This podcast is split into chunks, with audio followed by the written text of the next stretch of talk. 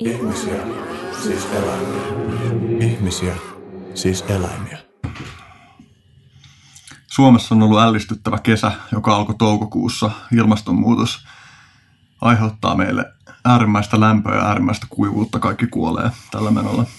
On siis kesäkuun alku ja tänään on tulossa tämän podcastin mittakaavassa harvinaislaatuisen mutta ei aivan kaikista lyhyin, mutta kuitenkin harvinaislaatuisen lyhyt jakso. Meillä on kaksi tuntia keskusteluaikaa. Vieraana on Anni Karjala, joka on lääkäri ja itsekin podcastaja ja laillani yleiskiinnostunut ihminen. Minkälaisia tuumia, Anni, sulla on tänään ollut päässä? No aika monenlaisia. Tämä on tosi kiireinen päivä ja tavallaan tosi kiva fiilis istua alas keskustelemaan asioista. Tuo tosi ihanan sellaisen rauhallisen rauhoittumisen tähän, tähän päivään. Ää, eli käytännössä en ole kauhean syvällisiä tänään ehti, ehtinyt no. ajattelemaan ihan käytännön syistä, mutta, mutta tota, aika monesti siis esimerkiksi pyöräillessä töihin tai, tai, tai tota, liikkuessa luonnossa, niin tykkään, tykkään kelailla paljon juttuja. Ja niin kuin tyk- siis pidän sitä tärkeänä varata aikaa sille, että antaa vaan ajatusten soljua. Hmm. No sä pidät kahta podcastia voiko näin sanoa. Eli sulla on nyt tällainen, niin kuin, sä oot viime syksystä asti tällaista nollahypoteesipodcastia, joka on yleisesti tiedeaiheesta podcastia. En tiedä, onko pelkästään tieteeseen rajattu, mutta tie, tiedeyhteiskunta. Kuitenkin se tieteellinen vinkkeli tuntuu olevan siinä niin kuin, mukana koko ajan. Kyllä. Ja sitten on tällainen seksibiliteetti. Voiko tätä sanoa, niin kuin, että tämä on ihan erillinen nollahypoteesista? Joo, joo, se on erillinen ja se tulee itse asiassa myös niin kuin live-radiossa. Niin, niin. Joo, ja tämä on tällainen kuusosainen Joo. sarja, josta on nyt tätä taltioitaessa kolme kappaletta tehty. Kyllä. Kolme tulossa. Joo. Tota, ehkä voisi sukeltaa tuohon seksibiliteettiohjelman teemastoon, eli seksuaalisuus. Mm. Mä mietin, kun mä kuuntelin, mä en ehtinyt sitä ihan viimeisintä kuunnella vielä kokonaan, vaan vasta osittain, mutta Joo. olisiko se ollut ihan ensimmäisessä jaksossa sulla oli tota vieraana tämä lääkäri Miila Halonen Väestöliitosta ja sitten muun muassa seksuaalisuudesta kirjoittava blogaaja Kaisa Merelle, joka puhui siitä, että että se kysymys siitä, että miksi seksuaalisuus kiinnostaa silleen, en mä tiedä sanoiko just näin, mutta vähän toi esiin sitä, että se on jotenkin outo kysymys, koska niin kuin ketä nyt ei kiinnostaisi. Mm. No joitain ihmisiä tietysti ei kiinnostakaan, mm. mutta niin kuin olettaisin, että, että suurta osaa, tämä on täysin mihinkään perustumaton oletus, että suurta osaa niin kuin aseksuaalisista ihmisistäkin kiinnostaa vähintäänkin se, että miksi muita ihmisiä kiinnostaa se seksuaalisuus niin paljon, mutta ehkä mä muotoilisin tästä jotenkin sellaisen kysymyksen, että miten sä päädyit siihen, että sä aloit pitää tällaista voisiko sanoa pienoispodcast-sarjaa? Tai... Joo, joo, se on ehkä hyvä termi. Tota, varmaan siihen on, on ollut vaikuttavana tekijänä isolti sattuma, mutta tota, ää, mä oon ollut tosi pitkään niitä kiinnostunut seksuaalisuudesta. Se on aina jotenkin kiehtonut mua aiheena tosi paljon. Ehkä just sen takia, että se, se on semmoinen aihe, joka jollain tavalla koskettaa kaikkia. Ja se on myös tosi yksilöllistä ja niin kuin persoonallista jotenkin niin kuin tosi vahvasti tulee liki sitä, että, että minkälainen ihminen sä oot ja minkälaisia elämänkokemuksia sulla on ja, ja jotenkin niin kuin tosi semmoinen henkilökohtainen asia ja tota, kiinnostaa aihe siis toki lääketieteelliseltä kannalta, mutta sitten jotenkin myöskin niin kuin sellaiselta psykologiselta kannalta ja mä oon, mä oon niin kuin lueskellut aiheesta tosi pitkään, tosi aktiivisesti. Myös niin kuin ihan tieteellistä tutkimusta, mutta sitten myös kaikkea taiteellista näkökulmaa asiaan ja, ja niin kuin monet kantilta pyrkinyt tutustumaan aiheeseen. Ja tota, sitten on tullut mulle tosi tärkeä. Ää, toki myös niin kuin omalla henkilökohtaisella saralla, mutta myöskin sellaisena aiheena, jota mä pidän niin kuin ehkä väestötasolla jopa, jopa niin kuin tärkeänä käsitellä. Ja tota, siitä kautta sitten ää, tehdessäni nollahypoteesia, niin sitten sit jossain kohtaa tuli semmoinen ajatus, mun piti ensin tehdä niin kuin yksi jakso seksuaalisuudesta ja siihen liittyvästä tieteestä, mutta sitten se tuntui niin kauhean jotenkin rajalliselta tavalta tarkastella sitä asiaa, että sitten siitä kehkeytyi tämmöinen niin kuin laajempi kokonaisuus. Hmm. Tuosta tuli heti mieleen, että missäköhän niin kuin tällä hetkellä mennään silleen seksuaalisuustutkimuksessa tai seksiin liittyvässä ja tällaisessa tutkimuksessa siinä mielessä, että onko niin kuin aiheita, jotka on erityisesti noussut viime aikoina keskiöön. Varmaan ainakin internet ja seksuaalisuus on aika semmoinen Joo. iso aihe. Joo, sitä, siis äh, onhan sitä jo melko pitkään tutkittu, ehkä jostain 50-60-luvulta niin kuin silleen, äh, nimenomaan psykologian kannalta aktiivisesti, mutta ehkä semmoinen ää, tieteenala, joka nyt modernissa maailmassa on innostunut tutkimaan, on ehkä evoluutiopsykologia, eli tieteenala, joka pyrkii ymmärtämään sitä, että, että miten evoluutio vaikuttaa siihen, miten me toimitaan ja ajatellaan ja miten meidän psykologia muodostuu tänä päivänä. Ja, ja siellä saralla tuntuu, että tehdään niin kuin seksuaalisuuden, seksuaalisuuteen liittyen nimenomaan niin tosi paljon tutkimusta tänä päivänä. Mä en tiedä, onko se hyvä vai huono asia, ja sitten on myöskin kiinnostava kysymys, että mitä tehdään sellaisella tiedolla, joka pohjautuu siihen, että, että miten, minkälaiseksi evoluutio on tavallaan muokannut meidät versus mitä se tarkoittaa siinä kontekstissa, missä me ollaan tänä päivänä. Mm. Mutta se on semmoinen niin selkeästi mun mielestä nouseva. Ja, ja toki sitten myöskin niin kuin just internetiin ja, ja niin kuin digitalisaatio, ehkä niiden vaikutuksiin seksuaalisuuteen, niin niitä ollaan kiinnostuttu tutkimaan. Ja myöskin ehkä sellaista tietynlaista niin kuin muutosta seksuaalisuudessa, että mitä me nähdään aika niin kuin isoja trendejä, että niin kuin seksiä harrastetaan paljon vähemmän kuin koskaan aikaisemmin ja tämmöisiä niin kuin tosi radikaaleja muutoksia, niin, niin tota, niitä toki, toki tutkitaan. Joskus ollut se eka, eka seksibiliteettijakso, jossa tuli esiin tämä ajatus siitä, että, että tosiaan seksin harrastamisen määrä on vähentynyt ja se oli mun mielestä freesi ajatus, että, että sehän ei ole automaattisesti hyvä tai huono asia, mm. että se on vain mielenkiintoinen kehityskulku. Ja sitten muistan just kuulleen joiltain ihmisiltä sellaisia kannanottoja, että, että jotenkin sen kautta, kun seksuaalisuus vapautuu ja myös esimerkiksi tabut itsetyydytyksen ympäriltä poistuu, mm. niin monet ihmiset huomaa, että ne mielellään jättää itselleen huomattavasti enemmän vapaa-aikaa, niin kuin joka me, saattaisi muuten mennä jotenkin seksiin, niin kuin seksin etsimiseen tai seksimahdollisuuksien etsimiseen tai sitten ylipäänsä niin kuin monet ihmiset kokee, että, että ne kaipaa, jos ei kaipaa vakituista seksikumppania, niin sitten ei myöskään kaipaa niin kuin vakituista parisuhdetta, että se mm. vapauttaa mm. jollain tavalla ihmisiä. Itselle se on sillä tavalla niin kuin kokemuksellisesti tosi vieras näkökulma, koska tuntuu itsestä, että se niin kuin jotenkin ehkä erityisesti just se, että on parisuhteessa oleva niin kuin vakituinen pitkällä aikavälillä – kehkeytyvä seksuaalisuus on mm. hienoimpia juttuja, mitä mä tiedän, no, mutta sitten se on tosi kiinnostavaa kuulla niiden ihmisten kokemuksia, jotka kokee, kokee niin kuin silleen, että se, se on nimenomaan tuossa mielessä vapauttavaa, että, että kyseenalaistetaan se narratiivi, että se olisi jotenkin keskeinen juttu elämässä, mm. ja onhan se selvää, että, että se on muodostunut niin keskeiseksi meille just sen takia, että se on ollut meidän selviytymisen kannalta niin, mm. niin kuin, tai meidän koko lajin jatkuvuuden kannalta ja ylipäänsä kaikkien lajien jatkuvuuden kannalta niin kuin jonnekin kuinka pitkälle no suvullisen lisääntymisen alkuun saakka niin kuin tosi keskeinen juttu.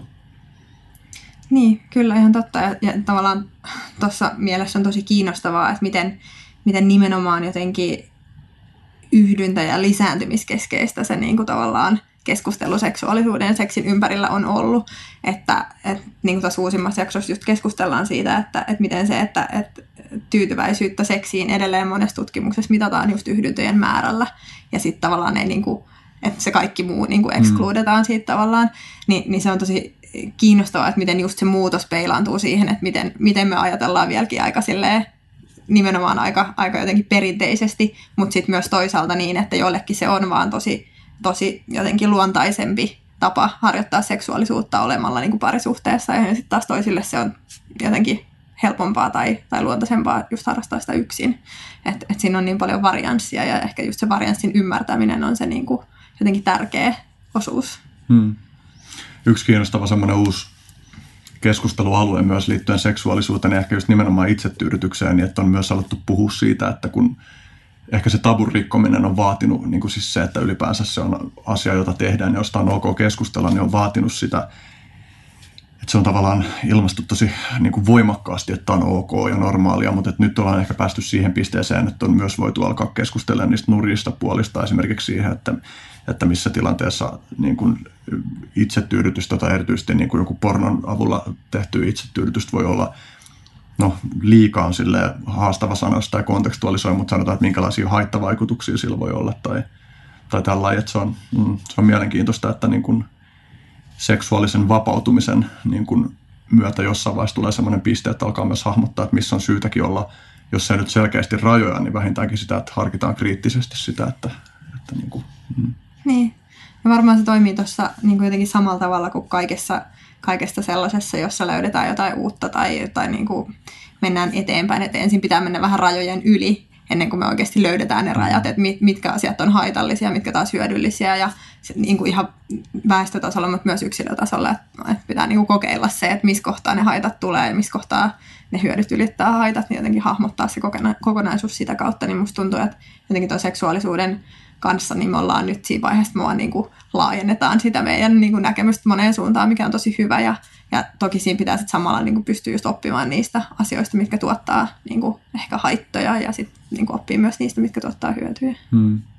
Mä oon ollut aika yllättynytkin siitä, että, että esimerkiksi kun mä en olisi mitenkään syvästi tutkinut tätä, mutta että jotain tutkimuksia on jostain urheilijoiden suorituskyvystä, että vaikuttaako ö, niin kuin orgasmi ennen urheilusuoritusta siihen suorituksen laatuun, niin mun käsitys on se, että se ei vaikuta millään tavalla, tai tavallaan vähän niin kuin yllättävääkin jopa, koska mulla on oikeastaan ollut aika voimakkaastikin semmoinen fiilis, että se vaikuttaa vireystilaan ihan, ihan sikana, etenkin jos se on säännöllistä, mutta toisaalta me ollaan varmaan tutkimuksissa vasta raapastu pintaa tuossa. Niin, kyllä, kyllä ja niin kuin jotenkin aika monessa muussakin sellaisessa ehkä niin kuin nimenomaan voisiko sanoa lääketieteellisessä tai fysiologisessa niin kuin näkökulmassa, siellä me ollaan aika vielä alkutekijöissä esimerkiksi siinä, että mitä niin kuin oikeasti orgasmin aikana kaikkea tapahtuu elimistössä ja jotenkin, jotenkin sellainen, sit, sitä jotenkin jännästi ei pidetä tärkeänä, hmm. mikä on tosi hassua ja, ja siitäkin paljon puhutaan seksibiliteetissä, että, että miksi seksi nähdään jonain semmoisena niin ekstrana tai ylimääräisenä niin kuin kivana asiana, eikä niin kuin jotenkin oikeasti ihmisen tavallaan kokonaisvaltaiseen hyvinvointiin tosi keskeisesti liittyvänä asiana, että se niin kuin ollaan tosi pitkään sivutettu ja just nimenomaan, että keskitytään siihen, että kuinka paljon lapsia ihmiset tekee ja hmm. sitten se seksi on semmoinen niin kuin irtokappale siinä, joka ehkä mahtuu mukaan. Niin kokemustasolla musta ainakin tuntuu, että, että vaikka seksi voi olla myös tosi arkinen juttu, niin sitten se voi myös hetkittäin olla kytköksissä johonkin syviin eksistentiaalisiin kysymyksiin ja ihan kokemustasolla just, että kun on mahdollista kokea semmoista, että oman minuuden rajat, rajat liukenee ja sulautuu niin. ja niin kuin, niin. että siinä ollaan, ollaan tavallaan joidenkin perimmäisten ikään kuin sellaisten henkisten teemojen äärellä tai tolleen. Mm. Mutta, mutta tietenkään se ei ole pelkästään sitä, vaan voi olla myös niin kuin tosi semmoista ö, niin kuin primitiivistä tai, no toikin, toikin voi nähdä primitiivisenä tällaisen niin. sulautumiskokemuksen tai eläimellistä tai vaan semmoista lihallista tai jotenkin niin kuin mitä ikinä. Niin. Ja sekin on just, just tosi kiinnostavaa, että miten monenlaista ja moneen tarkoitukseen niin kuin sitä voi olla. Että et sekin jotenkin jossain tutkimuksessa vähän ehkä jopa häiritsee, että sit sitä niin kuin oletusarvoisesti jossain tutkimuksessa niin kuin nähdään vaan esimerkiksi terveydellisenä hyötynä tai jonain niin kuin tiettynä asiana. Että et et, se toki niin kuin luo siihen just haasteita, että se on niin monimuotoista, mutta, mutta että se, sitä pitäisi mun mielestä niin kuin yrittää aktiivisesti niin kuin just tuoda esiin ja ymmärtää, että, että sitä voi olla yhdellekin ihmisellä olla niin kuin ihan siis tosi, tosi monta erilaista ja eri tarkoitukseen niin kuin suuntautuvaa seksuaalisuutta. Ja että se on just yhden parisuhteen sisälläkin niin, kuin niin, niin moninaista, niin. että tavallaan että on, musta tuntuu, että, että me ei vielä olla opittu puhua, niin kuin me ylipäänsäkään osata vielä kovin hyvin puhua ihmisyyden ristiriitaisuudesta, niin sitten me ei osata puhua seksuaalisuudesta esimerkiksi parisuhteen kontekstissa sellaisella tavalla, joka tavoittaa sen moninaisuuden ja se, miten me puhutaan siitä, niin luo myös paljon semmoisia paineita mm. ja niin kuin mielikuvia siitä, että minkälaista on ideaali. No totta kai siitä voidaan puhua, että minkälaista on ideaali seksielämä, mutta sitten mm. siitä helposti tulee semmoinen vaikutelma esimerkiksi, että, että jos kuvailee sitä, että minkälainen on vaikka täydellinen rakastelu, niin sitten siitä helposti tulee semmoinen tunne, että tällaista rakastelun aina pitäisi niin, olla, vaikka niin. ei ole mitään semmoista yhtä mittapuuta, niin. se voisi niin kuin... Ja niin kuin sä aikaisemmin kuvasit sitä, että tavallaan että jotenkin se matka, mikä vaikka joku parisuhteen aikana tapahtuu siinä yhteisessä seksuaalisuudessa, niin se hyvä seksi voi tarkoittaa niin kuin tosi eri asioita silloin alkuvaiheessa versus sit vaikka niin kuin sit, kun oikeasti tuntee toisen tosi hyvin, että jotenkin sekin käsitys siitä, että seksuaalisuus ei ole mikään semmoinen niin rigidi asia, vaan niin nimenomaan tosi muovautuvainen ja muuttuvainen, ja se, koska ihminen muuttuu, niin totta kai myös seksuaalisuus muuttuu iän myötä tai parisuhteen kehityksen myötä tai, tai ihan vaikka ulkoisista tekijöistä johtuen, että se on niin jotenkin sille vaikka se on niin kiinni siinä jotenkin identiteetissä, niin se on silti niin sellainen fluidi ja just jotenkin senkin takia olisi tosi tärkeää just pysty niin kuin, jotenkin säännöllisin väliajoin esimerkiksi jossain parisuhteessa niin kuin, ihan vaan siis keskustelemaan siitä, että mitä just nyt tai mitä, mitä on ollut tai jotenkin niin kuin, päivittämään sitä käsitystä, että se ei just jää semmoisen niin vaikka yhden ideaalin varaan. Että et niin jotenkin pidän sitä tosi tärkeänä. Hmm. Ja onnistuin mä siitä huomaan, että, tai mulle yhtäkkiä tuli niin kuin mieleen tuossa ajatus, kun mä puhuin, että a, puhuks mä nyt tosi paljon silleen, niin kuin, että vaan niin kuin seksuaalisuudesta jonain parisuhdejuttuna, koska tietenkään se ei ole sitä. Niin. Toisaalta musta tuntuu, että, että kyllähän kaikki nyt tietää sen, että seksi ei ole vaan niin kuin parisuhdeasia. Niin. Että tänä päivänä siitä puhutaan niin avoimesti, että miten ihmisillä on kaikenlaisia suhdemuotoja ja, Mm.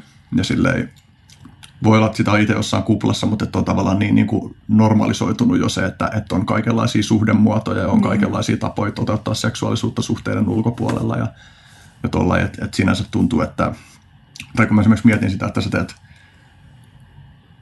podcastia aihepiiristä, sitten mä mietin sitä, että, että voiko sanoa, että, että tavallaan, että on tarkoitus käsitellä sellaisia teemoja, joista ei muuten niin puhuta, mutta sitten mä rupesin miettimään, että voiko seksuaalisuudesta nyt tänä päivänä tehdä podcastia millään muulla tatsilla kuin sillä, että puhutaan niin kuin moniulotteisesti ja moninaisesti siitä. No ehkä voi, voi olla tietysti, kyllä varmaan tästä maailmasta löytyy vaikka jotain uskovaisten seksuaalisuutta käsitteleviä Niin. niin. podcasteja tai muita semmoisia, jotka niin kuin ottaa jotenkin rajatumman näkökulman. Ehkä mä voin kysyä tässä niin kuin välissä sen, että onko mm.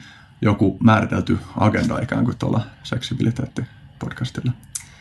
Öö, no varmaan siis kaiken kaikkiaan se, että se herättäisi ihmisiä ajattelemaan niin kuin asiaa ja, ja jotenkin niin kuin, eh, ehkä just tuoda, tuoda sen aihepiirin ympärille sellaista keskustelua, mitä ei ehkä julkisessa diskurssissa niin paljon tällä hetkellä vielä ole.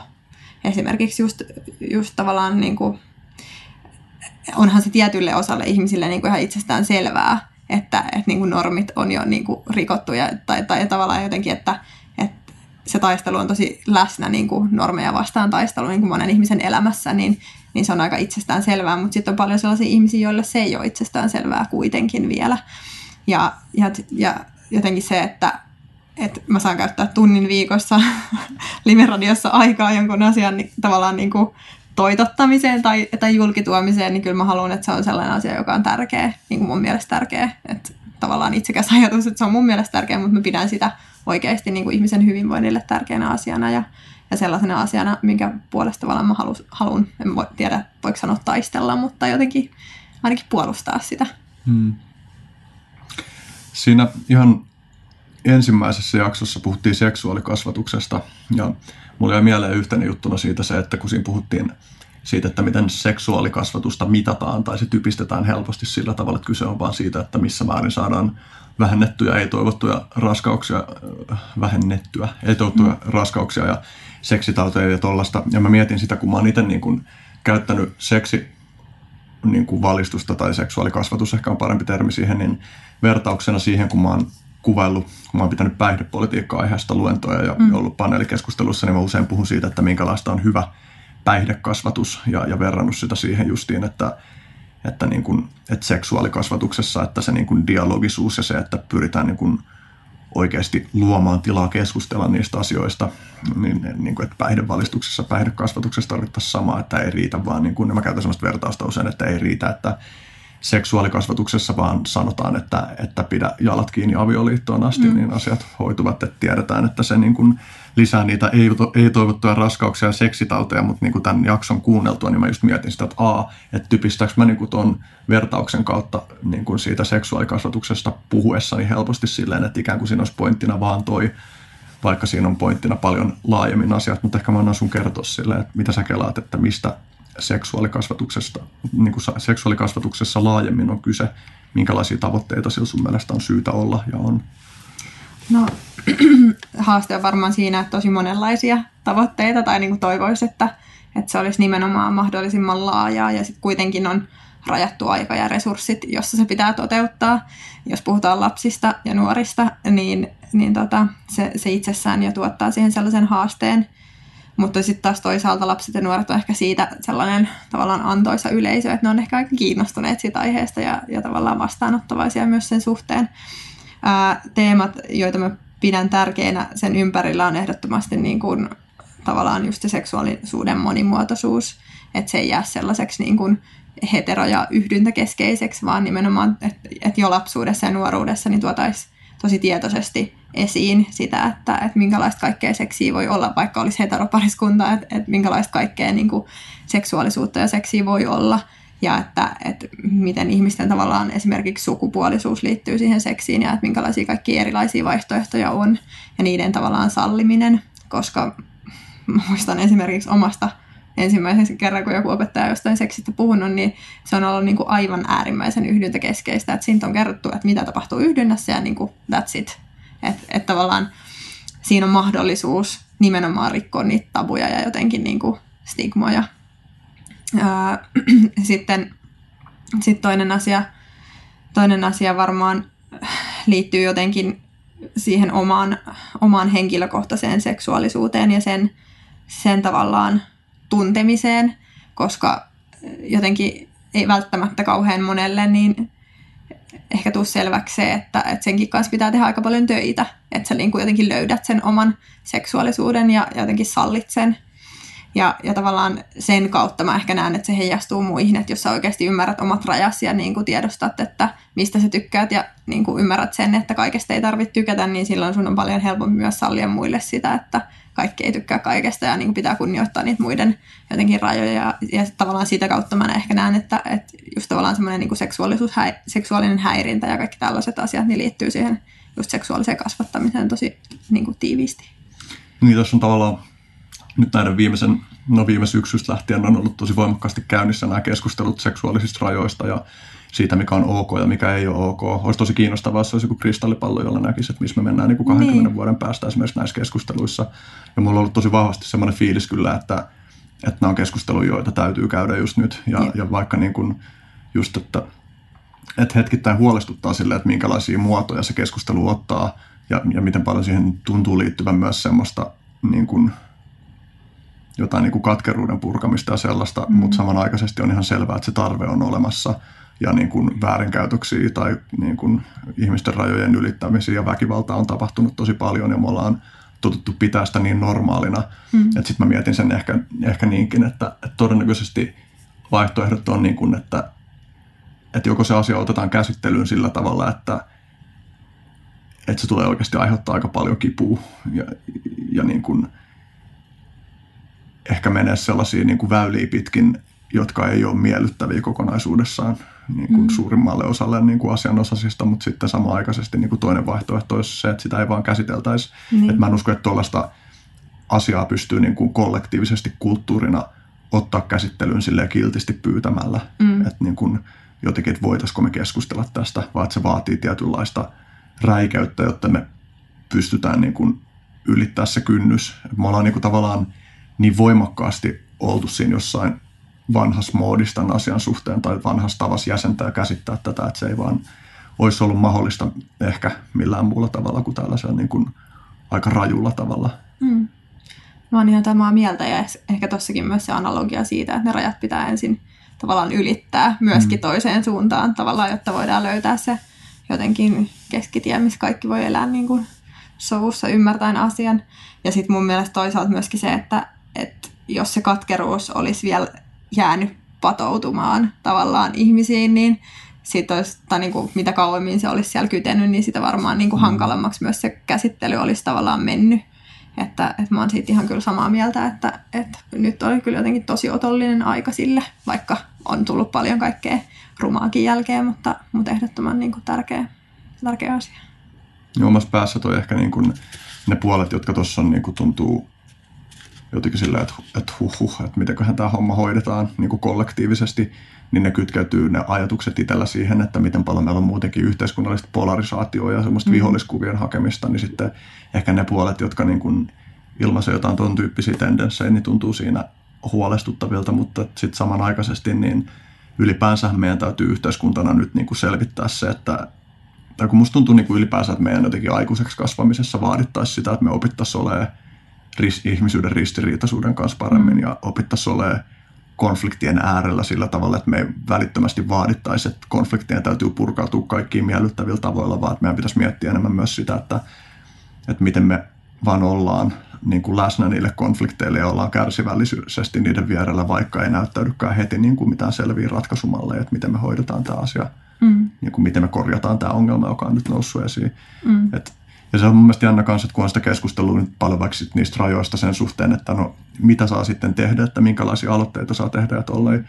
Ja sitten siihenkin niin kuin löytyy koko kirjo niitä erilaisia näkemyksiä, että joidenkin mielestä se on aina itsestään selvää, että mikä on ok, mm. tai että sen pitäisi olla, ja sitten, sitten taas jotkut kokee sen paljon epäselvemmäksi, ja niin kuin selvästikin me tarvitaan sitä keskustelua siitä, että mistä voi tietää. Mä niin kuin, tässä ehkä tekee mieli tuoda oma tietämättömyys tai niin kuin puutteellinen perehtyneisyys asiaan, että kun nyt on ollut ilmoilla se joku aloite siitä, että, että seksi, niin kuin seksissä aina pitäisi olla eksplisiittinen äh, niin kuin myötämielisyyden ilmaisu, niin, niin mä mietin siinä niitä niin kuin kaikkia hämäriä alueita liittyen siihen, että miten se toimii ihmisille, jotka ei puhu, mm. miten se toimii, äh, niin, tai siis kaikki tällaisia niin kuin erityisalueita ja sitten lisäksi myös, että miten se toimii siinä, että miten määritellään niin kuin se, että esimerkiksi parisuhteessahan ihmisillä nyt on ihan selvästi semmoisia sopimuksia, että ei tarvitse mm. todellakaan joka kerta kysyä, että onko niin. tämä ok tai onko tämä niin. ok. Ja sitten mä mietin myös sitä, että miten toi toimii niin kuin spontaaneissa seksuaalisissa kohtaamisissa. Mm. Että, tai mä oon miettinyt sitä, että voiko toi pahimmillaan johtaa siihen, että, että ihmisillä alkaa kehittyä jotenkin patologisia suhtautumisia seksuaalisuuteen mm. sen takia, että, että siihen liittyy niin paljon jotenkin asioita, joita täytyisi analysoida tai ottaa huomioon. Ja voi olla toisaalta että tästä seuraakin vaan se, että, että kaikki on parinkymmenen vuoden päästä tosi paljon selkeämpää. Mm. Mutta mä, mä itse lähestyn tätä kyllä semmoisesta näkökulmasta, että mä oon itse ollut niin kun, pyrkinyt opettelemaan tosi paljon myös sitä, että, että niin kun tekee helpoksi ihmisille seksuaalisissa kohtaamisissa ilmasta niin kun mm. omiin rajojaan. Mm. Et sinänsä mä pidän sitä tosi tärkeänä, niin kuin tärkeänä juttuna, että siitä, siitä keskustellaan. Kyllä, ja, ja tavallaan jotenkin se, että tuommoinenkin suhtautuminen tai, tai jotenkin tuommoinen tosi jotenkin ratkaisukeskeinen asenne on tietyllä tavalla tosi niin kuin hyvä asia. Mutta et, et mun mielestä on myös niin kuin yhtä tärkeää just miettiä sen, eh, sen niin kuin ratkaisun tavallaan kaikkia nurjia puolia ja, ja sitten punnita niitä hyviä puolia ja niin kuitenkin hypotetisoida sitä asiaa, että mitä kaikki, niin kuin, mitä tästä voi tapahtua, eikä niin, että että vaan keksitään joku ratkaisu, koska se helpottaa, että on joku ratkaisu ja sitten lähdetään niin kuin sille tielle. Että jotenkin mä pidän sitä myös tosi tärkeää, niin kuin, tärkeänä jotenkin vähän kyseenalaistaa ainakin ja jotenkin ehkä laajemmin miettiä, että, että mitä, miten joku suostumus oikeasti just toimii vaikka jossain spontaaneissa seksisuhteissa. Että, että niin kuin, jotenkin se muutoksenhan tulisi, tulisi juurtua jotenkin tosi tosi syvälle siihen niin kuin vaikka just seksuaalikasvatukseen tai siihen, että, että miten, miten seksuaalisuus toimii, jotta siitä tulee sellainen niin kuin jotenkin spontaani ja luonnollinen asia. Että se vaatisi niin kuin tosi paljon työtä viedä se sinne. Ja, ja jos, jos siihen ollaan valmiita ja sitä pidetään niin kuin hyvänä ratkaisuna, niin ilman muuta. Mutta mäkään en ole niin kuin, mä en osaa sanoa myöskään, että, että niin kuin, onko se hyvä vai huono vai mitä, mitä kaikkea sitten seuraa. Hmm. Mutta mutta joka tapauksessa siis, siis tosi tärkeä keskusteluhan se on. Niin mä oon miettinyt itse sitä, että, että mahdollisimman varhain lapsille ja niin kuin nykytilanteessa, koska aikuisetkin, aikuisetkaan ei sitä osaa, niin myös mm. mahdollisimman varhaisessa vaiheessa aikuisille täytyisi opettaa kieltäytymisen vastaanottamista ja, ja niin. myös kieltäytymistä. Että jotenkin Mä muistaakseni aiemminkin jossain podcast-jaksossa viitannut siihen, että, mm. että miten on itse niin kuin katusoittaessa opetellut niin kuin sitä niin kuin ei-sanomista ja välillä vituttanut ihmiset, jotka katusoittajana helposti ihmiset tulee silleen, että anna mä kokeilen sun kitaraa. Mm. Ja voiko mä kokeilla sun kitaraa? Saisinko mä kokeilla sun kitaraa? Sitten kun mä sanon, että ei, niin sitten ihmiset alkaa intää. Niin toi mm. ilmenää, ilmentää sitä, että miten ihmiset on oppinut suhtautumaan pyytämiseen, että he ajattelee, että pyytäminen tai niin kuin, että se on ikään kuin naamioitu niin kuin vaatimista, joka on naamioitu pyytämiseksi. Ja mä luulen, että seksuaalisuudessakin on ihan sikana sellaista, että no, niin kuin,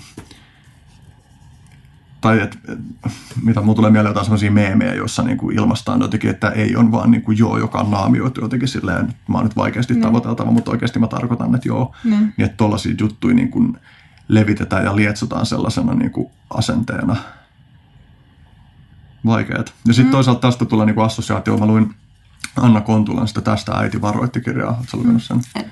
Siinä on niinku, ö, eri kirjoittajien erilaisia näkökulmia seksuaalisuuteen ja yksi teksti siinä oli semmoinen, jossa feministi nainen kirjoittaa siitä, että miten hänen henkilökohtaiset seksuaaliset mieltymyksensä on tosi kaukana siitä, mitä hän jotenkin feministinä mm. niin kuin edellyttää. Että se niin kuin kiltteys ja kohteliaisuus ja rajojen kunnioittaminen, jota, jota hän niin kuin pitää tärkeänä arvona, ei ole se, joka häntä kiihottaa, vaan että, mm. niin kuin, että se tekst, tekstin näkökulma on se, että hän janoaa sitä, että, että olisi sellaisia seksikohtaamisia ihmisten kanssa, jotka nimenomaan ei kysele eikä pyytele, koska, koska se vaan ei sytytä. Mm. Niin sitten niin, kuin, niin tällaista se mun mielestä kiteyttää jonkun semmoisen ristiriidan, jonka mä ymmärrän olevan olemassa. Mitä sitten, niin kuin, jos on ihmisiä, jotka oikeasti kokee täysin turn offina sen, että, että kysellään ja varmistellaan paljon. Niin. Jos he, jos, niin kuin, että onko olemassa ihmisiä, jotka ei vaikka pysty harrastamaan seksiä silleen, jos toinen. Ja nimenomaan niin kuin tämä täytyy, mä nyt haluan esittää, että vielä nimenomaan niin päin, että ihminen olisi, mitä mä nyt sanotaan niin kuin jotenkin sille, että tämä ajatus tulee jotenkin ehänä mun suusta ulos, koska tämä on niin kuin loppuun asti mietitty.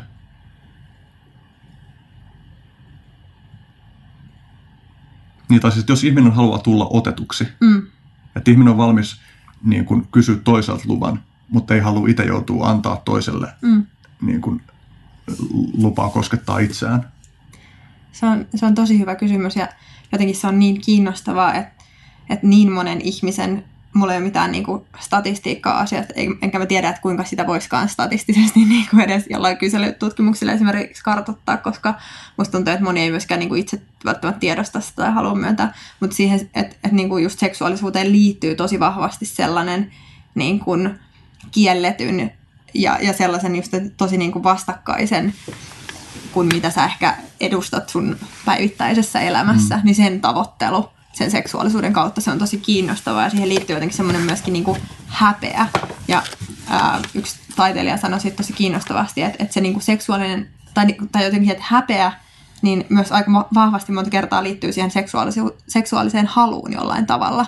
Että ne on jo, jotenkin niin kuin, tavallaan saman asian kaksi eri puolta ja ne niin kuin, että et se halu, totta kai siis häpeään liittyy paljon sellaista niin kuin just stigmoihin ja niin kuin tabuihin liittyvää, mutta et, et, et se on meidän niin kuin aivoissa jotenkin tosi lähellä toisiansa, siis sellainen niin kuin häpeän ja nautinnon niin kuin raja. Ja, ja tota, mutta se, mut se on äärimmäisen kiinnostavaa, ja, ja sitten mä en muista kuka sen sanoi, mutta joku, joku kirjoitti tosi hyvin joskus, että, että tota, ää, niin kuin seksuaalisesti me niin kuin usein tavoitellaan just sitä, mitä me niin kuin tavallaan poliittisesti totaalisesti vastustetaan. Että se, on, se on tosi jännä se kahtia, joka just ristiriita, mitä sä sanoit.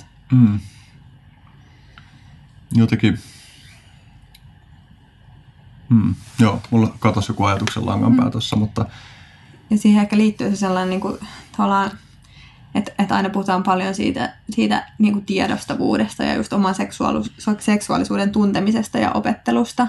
Mutta mä oon jotenkin ajatellut sen niin, että mä en ole ihan varma, että pystyykö kukaan koskaan tietoisellaan, tietoisella mielellään niin kuin tavoittamaan sitä kaikkea, mitä sun oma seksuaalisuus käsittääkään. Mm. Ja siitä ehkä tulee just se tavallaan sellainen niin kuin fluidisuus siihen esimerkiksi, miten seksuaalisuus mm. kehittyy iän myötä ja, ja parisuhteen myötä, että et, et siellä on niin kuin osia, jotka varmasti on sun niin kuin tiedostamattomissa myös mm. paljon jotka liittyy ehkä sun persoonaan, sun varhaiskasvatukseen, aiemmin kokemuksiin, mitä sä et niin kuin ehkä saa yhdistää, mutta se on tosi kiinnostavaa myös.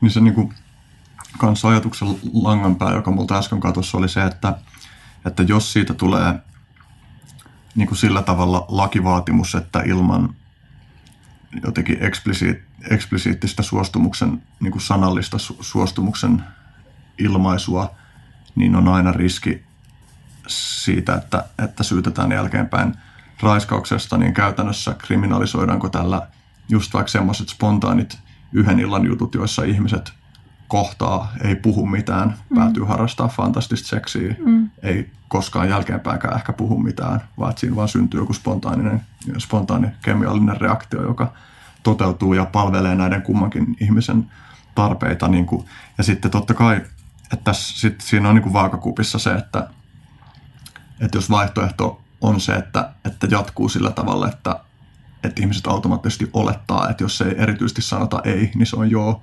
Että on niin kuin aito ongelma, että miten tasapainottaa noita juttuja. On. On todella ja, ja tavallaan se jotenkin tavallaan lain, lain koura ja lain säännökset ei ole välttämättä mun mielestä aina se jotenkin keino just tavallaan jotenkin hallita asioita. Että se, on, se on tietty keino, mutta se on niin, niin kuin rangais, rangaistuskeskeistä monella tavalla, että, että se on se niin kuin niiden haittojen minimointiosuus siitä asiasta, mutta sitten jotenkin, niin kuin, että se kokonaisuus rakentuisi just niin, että, että siihen mukaan tuotaisiin niin kuin vähintään yhtä isona osana ja vähintään yhtä isona osana myös poliittisesti niin kuin seksuaaliskasvatuksen vaikka uudistaminen, että se ei jäisi tavallaan sen rankaisun ja lain varaan se, että minkälainen niin kuin tavallaan maailma me halutaan rakentaa tai kulttuuri tai jotenkin se tuntuu hassulta. Hmm.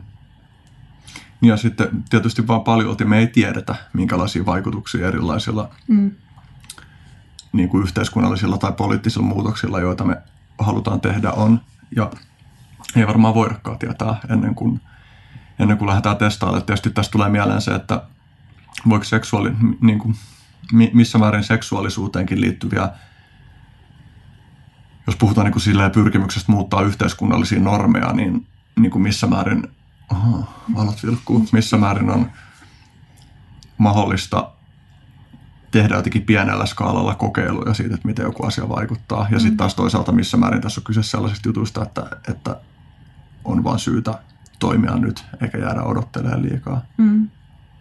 Se on hankala rajapinta. Hmm. Jotenkin kans kiinnostavana siitä seksuaalikasvatusjaksosta niin, niin, niin kuin jäi se, että mieleen, että, että mitä kaikkea seksuaalisuus on ja mitä kaikkea seksuaalikasvatus pitää sisällään, että, että niin kuin, kun puhuttiin siitä, että lapsille opetetaan, tämä termi oli kehotunnekasvatus, mm. että lapsia opetetaan – tuntemaan omia rajojaan. Ja, ja tämä niin kuin tavallaan valmistaa siihen, että jo ennen kuin se hormonitoiminta todenteolla käynnistyy teini-iässä, niin, niin kuin annetaan sellaisia työkaluja, joilla pystyy käsittelee, vetää niitä omia rajoja ja, ja niin kuin ole sellaisessa vuorovaikutuksessa jotenkin muiden ihmisten kanssa, joka on terveellistä ja hyvää tekevää. Niin, ja se, se, on niin kuin, se varmasti liittyy just kaikkeen tuohon, tota, mitä äsken puhuttiin, että, että jotenkin toi on tosi hyvä suuntaus mun mielestä. Et, ja nimenomaan se, että sitä kutsutaan nimellä kehon tuntemuskasvatus tai tuntemuskasvatus, eikä vaikka että seks, jotenkin seksuaalisuuteen välttämättä liittyvä, koska, koska siihenhän niin kuin, jotenkin se kehollisuus on seksuaalisuudessa niin läsnä, mutta että sitä ei tarvi heti niin kuin varsinkin varhaislapsuudessa leimata siihen, että se on jotain seksuaalista ja, ja niin kuin sillä tavalla ehkä haasteellisempaa käsittää. Onko käsitys siitä, että millä, millaisella niin kuin millaista tänä päivänä keskimäärin Suomessa se seksuaalikasvatus on niin kuin lapsille tai, tai teini-ikäisille, koska kuitenkin itsellä siitä, kun on ollut yläasteella esimerkiksi, niin on ollut jo, tai siitä on jo aika paljon aikaa. Ja ylipäänsä siis mulla on, mua kiinnostaa se, että miten erilaisissa vaikeissa asioissa, tai semmoisissa, jotka on tyypillisesti mielletty vaikeiksi, niin että minkälaista se nykypäivänä on lapsille se hmm jos mulla ei ole mitään niin konkreettista niin, että mä olisin ollut seuraamassa vaikka jotain seksuaalikasvatustuntia. Me ollaan joskus oltu pitämässä jotain, jotain yksittäisiä tämmöisiä niin kuin kampanjatyyppisiä juttuja, mutta tota, ää, siis uusi opetussuunnitelmahan niin kuin tavallaan käsittää myös seksuaalikasvatuksen koulussa.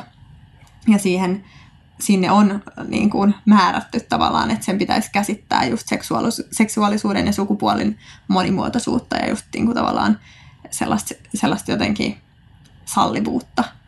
Ja, ja mä en tiedä, miten se toteutuu vielä tai toteutuuko se. Mä uskoisin, että siinä on tosi paljon varianssia tavallaan, koska, koska samalla tavalla kuin terveydenhuollossa, niin myöskin opetustyössä se on hyvin paljon sen niin kuin toteuttavan yksilön vastuulla se, että miten se tehdään – ja, ja myöskin sen, sen tavallaan ää, tehokkuutta jotenkin tosi paljon määrittää se, että, että minkälainen on sen yksilön niin kuin, taito viestiä mm. asioista ja, ja niin kuin jotenkin taito kohdata tunteita ja ottaa mm. tunteet mukaan vai että tekeekö se jotenkin tosi kylmän kliinisesti. Et, et siinä mä uskoisin, että siinä on niinku ihan hirveä varianssi ja mä en oikein tiedä, että, että miten sitä varianssia millään opetussuunnitelman päivittämisellä niinku pelastetaan, että, että se varmaan tulee aina jollain tavalla ole osana sitä ja, ja niin kuin tavallaan sitä kautta ehkä jotenkin hassulla tavalla tuuri, että, että kenen seksuaalikasvatukseen sä päädyt. Mm. ja tota, se varmaan, mikä sitä, sitä jotenkin tasoittaa, on se, että sitä tarjottaisiin mahdollisimman monelta taholta. Mm. Että esimerkiksi kouluterveydenhuolto sit ottaisi niin kuin isompaa roolia siinä, mitä se ei nyt tällä hetkellä tee. Että et se jotenkin tulisi monesta suunnasta. Niin, se on jotenkin sellainen aihe, että kun se on niin ihmisyyden ytimessä monella tavalla, niin sitten se, että kun miettii, että mikä on hyvän, minkälaisia on hyvän opettajan ominaisuudet, niin yksi on se, että ihminen on hyvin perehtynyt siihen aiheeseen ja että on jollain tavalla joku henkilökohtainen suhde siihen. Ja vaikka aivan hyvin ihminen, jonka oma seksuaalisuus on hyvin vaniljaista, pystyy silti kertomaan niin kuin paljonkin seksuaalisuuden monimuotoisuudesta, mutta se vaatii ehkä sitä, että on jollain tavalla sinut sen aihepiirin kanssa ja läheskään mm. kaikki ei ole sinut sen kanssa, että pystyisi puhumaan jotenkin ymmärtävästi myös sellaisista jutuista, jotka ei ole se oma juttu. Ja, ja tämä sama haaste tuntuu tosiaan pätevä esimerkiksi päihdekasvatukseen, että, mm. että se varianssi nimenomaan on ilmeisestikin aika suurta. Ja sitten tietysti myös kiinnostavaa on se, että kun ollaan niin nopeasti muuttuvassa maailmassa esimerkiksi pornon suhteen, että mm. miten opettaa sitä harkintaa ja jotenkin semmoista itsereflektointia, että just esimerkiksi nyt kun yhtäkkiä ollaan tilanteessa, että on olemassa 3D-pornoa ja on olemassa mm. virtuaalilaseella toimivaa pornoa ja varmaan niin kuin tulee olemaan enemmän ja enemmän kaikki aistit mm. niin kuin täytettynä. En tiedä, onko olemassa jo nyt jotain tuoksu- tai maku aistimuksia sisältävää pornoa, mutta... Kai vähemmän, mutta ihan varmasti ajan kysymys. Niin, että, niin miten, miten annetaan niin niitä eväitä ja työkaluja käsitellä näitä asioita. No tietysti mm. optimistisesti voisi ajatella, että semmoinen yleinen kriittisyyden, kriittisen ajattelun mm. opettaminen voi auttaa, mutta sitten toisaalta tässä ollaan kuitenkin tekemisissä niin älyttömän voimakkaasti vaikuttavien asioiden mm. kanssa. Että, seksi ja päihteet on molemmat semmoisia, jotka niin kuin ravistelee ihmisiä pohjamutia myöten, niin mm. ei se ole mitenkään itsestään selvää. Ja sitten, että kuinka paljon se vaatii myös aikuisilta niin kuin omakohtaista perehtymistä vaikka johonkin uusiin pornon muotoihin, jotta mm. voi edes ymmärtää, että mitä kaikkea siellä on ja millä tavalla se on niin kuin houkuttelevaa. Se on ihan totta ja, ja niin kuin tuohon analogiaan niin kuin päihdekasvatukseen tai päihteiden käyttöön, niin vielä mä oon miettinyt tosi paljon sitä, että miten tavallaan esimerkiksi terveydenhuolto suhtautuu päihteisiin tai seksiin, että se on niin kuin ihan älyttömän riskikeskeistä, että, että, että se niin kuin tavoite on aina minimoida ne riskit. Ja se tarkoittaa käytännössä sitä, että, että se rajaa sen vaihtoehdon tavallaan, millä sä voit harjoittaa vaikka päihteiden käyttöä tai seksuaalisuutta, niin tosi tosi kapeaksi. Mm-hmm. Ja kun ihminen ikinä ei mene siihen kapeeseen muottiin, että se on kiinnostava ajatus mun mielestä, että pystyisikö päihdekasvatusta tekemään esimerkiksi silleen just, että, että miten käytät päihteitä tai jos käytät, niin mm-hmm. miten käytät, niin kuin, että avata sitä sinne suuntaan, niin se ihan varmasti vaikkei se pystyisi käsittämään kaikkea esimerkiksi seksuaalisuudessa, niin kuin pornoa tai muuta, mutta et, et jotenkin, jotenkin se olisi varmaan se ensimmäinen asia, mitä niin kuin voisi kokeilla ainakin, että mm. miten, miten se toimii, koska, koska se ajatus jotenkin siitä, että kun ihmisiä kielletään ja kerrotaan ne riskit ja haitat, ja sitten ihminen niin kuin tottelee sitä tai niin kuin toimii järkevästi niiden riskien, riskien välttämiseksi, niin, niin se on todettu niin monta kertaa niin surkeaksi tavaksi tehdä sitä. Hmm. Varmaan puhutaan, puhutaan myöhemmin ehkä toisesta kulmasta lisää tästä, mutta et, et jotenkin se semmoinen niin ymmärrys siitä, että ihminen ei tottele sääntöjä, piste. Hmm. Niin se, se olisi kiinnostavaa noissa molemmista ja myös mun mielestä ottaa mukaan. Hmm. Sittenhän tuossa on myös semmoisia kutsuako niitä sitten joskus kulttuurillisiksi kehityskuluiksi tai muuta, että kun seksuaalisuus on niin vapautunut, niin monilla ihmisillä ehkä on alkanut lähteä sellainen liike toiseen suuntaan, että halutaan niin kuin vapaaehtoisestikin asettaa rajoja itselleen ja seurata niitä ja, ja niin kuin tavallaan niin, että tuntuu, että semmoiselle niin kuin voimakkaalle liberaaliudelle aina tulee vastavoimana sitten semmoinen jotenkin voimakas konservatiivisuus mm. ja jotenkin niin kuin, niin, kiinnostava nähdä, niin kuin, että miten toi tulee vaikuttaa siihen, miten näistä asioista keskustellaan. Mä luin tuossa hiljattain mielenkiintoisen toi, tota, Kari Kosmos, joka on tällainen kirjailija ja mä oon oikeastaan ihan varma, että mitä kaikkea hänellä on taustallaan, mutta hän pitää tällaista blogia nimeltä Purppurarinteiden ratsastaja, jossa hän käsittelee erilaisia kulttuuriilmiöitä yleensä semmoisesta jostain aika tuoreesta ja epätavallisesta näkökulmasta. Ja tota, hiljattain hän käsitteli tätä Iina Mikkolan seksiohjelmaa. Ja hän ei käsitellyt sinänsä sen ohjelman sisältöä, koska hän sanoi että hän ei ole katsonut yhtäkään jaksoa. Mutta että hän käsitteli sitä, että miten seksuaalisuudesta puhutaan, että miten se on muuttunut sillä tavalla justiin, että, että seksuaalisuus on tosi avointa ja että mm. esimerkiksi niin kuin puhutaan siitä, että porno on täysin luonnollinen asia ja niin kuin, tavallaan puhutaan just siitä, että pornoon ei liity oikeastaan niin kuin, lähtökohtaisesti siis pois lukien se, että niin kuin, jos puhutaan jostain niin kuin pornon tuotannosta, mutta mm. pornon kuluttamisessa ja niin kuin, seksuaalisuuden avaamisessa niin kuin pois vain joidenkin harvojen ihmisten kanssa jaettavasta tai yhden ihmisen kanssa jaettavasta niin kuin intiimistä jutusta, niin tähän on ollut semmoinen niin kuin, tuota kritisoiva näkökulma, joka niin kuin liittyy just siihen, että, että se ei ole mitenkään itsestään selvää, että, että ihmiset haluaa aina automaattisesti avata ja jakaa tosi paljon seksuaalisuuteen liittyviä juttuja, vaikka se olisi mahdollistakin. Mä en enää muista, minkä niin kuin ajatuspolun kautta mä tulin tähän näin, mutta ehkä se liittyy siihen, mm. että niin kuin niitä, niin mikähän tämä vilkkuva valo on. Tätä aina välillä siis tulee täällä. Okay. Tota, mm. Useimmissa jaksoissa tätä ei tapahdu kertaakaan, mutta, mutta sitten niin kuin joissain jaksoissa on tullut puolen tunnin välein vähintään tällainen. Se on sellainen herätys. Joo. Mutta niin, kiinnostavaa, kiinnostavaa jotenkin se, että mitä tavallaan rinnakkaisia eri kehityskulkuja tässä on yhtä aikaa tämän mm. aihepiirin suhteen. Ja niin itsellä on ainakin sellainen fiilis, että seuraavaa jotenkin mielenkiinnolla ja pyrkii ymmärtää niitä eri kehityskulkuja. Että, niin.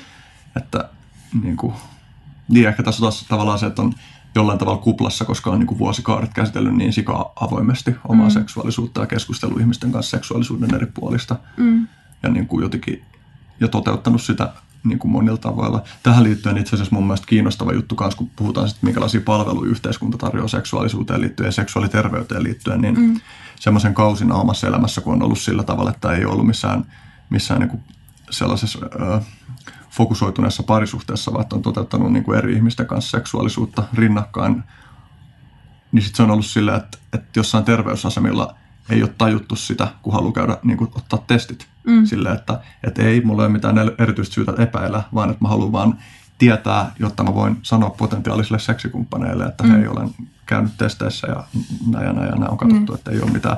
Niin että, että sitten niin kuin Helsingissä ainakin ainoa paikka oli tämä sukupuolitautien poliklinikka, jossa niin kuin kyselemättä on otettu kaikki, mm. kaikki testit, niin, niin kuin, että No okei, mä ymmärrän tuossa sen taloudellisen näkökulman, että kyllähän se käy kalliiksi, jos joka kerta otetaan kaikki testit, mutta toisaalta kuinka kalliiksi se käy sitten, että ei oteta testejä. Ja, niin, sitten se tauti leviää ja niin. sitten hoidetaan sitä monelle ihmiselle. Mutta että et, et se, että niin kun, et yksinkertaisesti vaikka olisi selittänyt tämän tilanteen, niin ei ole suostuttu mm. niin kuin terveyskeskuksissa ottaa niitä testejä, niin mm, se kertoo ehkä siitä just, että, että se ymmärrys siitä, että että miten moninaisesti seksuaalisuutta voi toteuttaa, niin ei ole kauhean hyvää. Ja sitten just että tavallaan, että monella varmaan on se käsitys, että, että on niin kuin vaihtoehdot on niin kuin joko, että, että on yhden illan juttuja, mm. jotka on aina jotenkin niin kuin mielletään, että ne on niin kuin suht vastuutonta seksuaalikäyttäytymistä, tai sitten on monogamisessa parisuhteessa ja ei ole ketään muita, tai sitten on monogamisessa parisuhteessa, mutta sitten onkin tehnyt virheen ja pettänyt kumppania, mm. mutta se käsitys siitä, että voisi olla niin kuin rehellisesti useita rinnakkaisia niin kuin seksuaalisuutta sisältäviä suhteita ja että voisi haluta niin kuin edistää seksuaaliterveyttä mm. niin kuin tuollaisesta lähtökohdasta, niin on varmaan monelle vähän käsittämätön edelleen.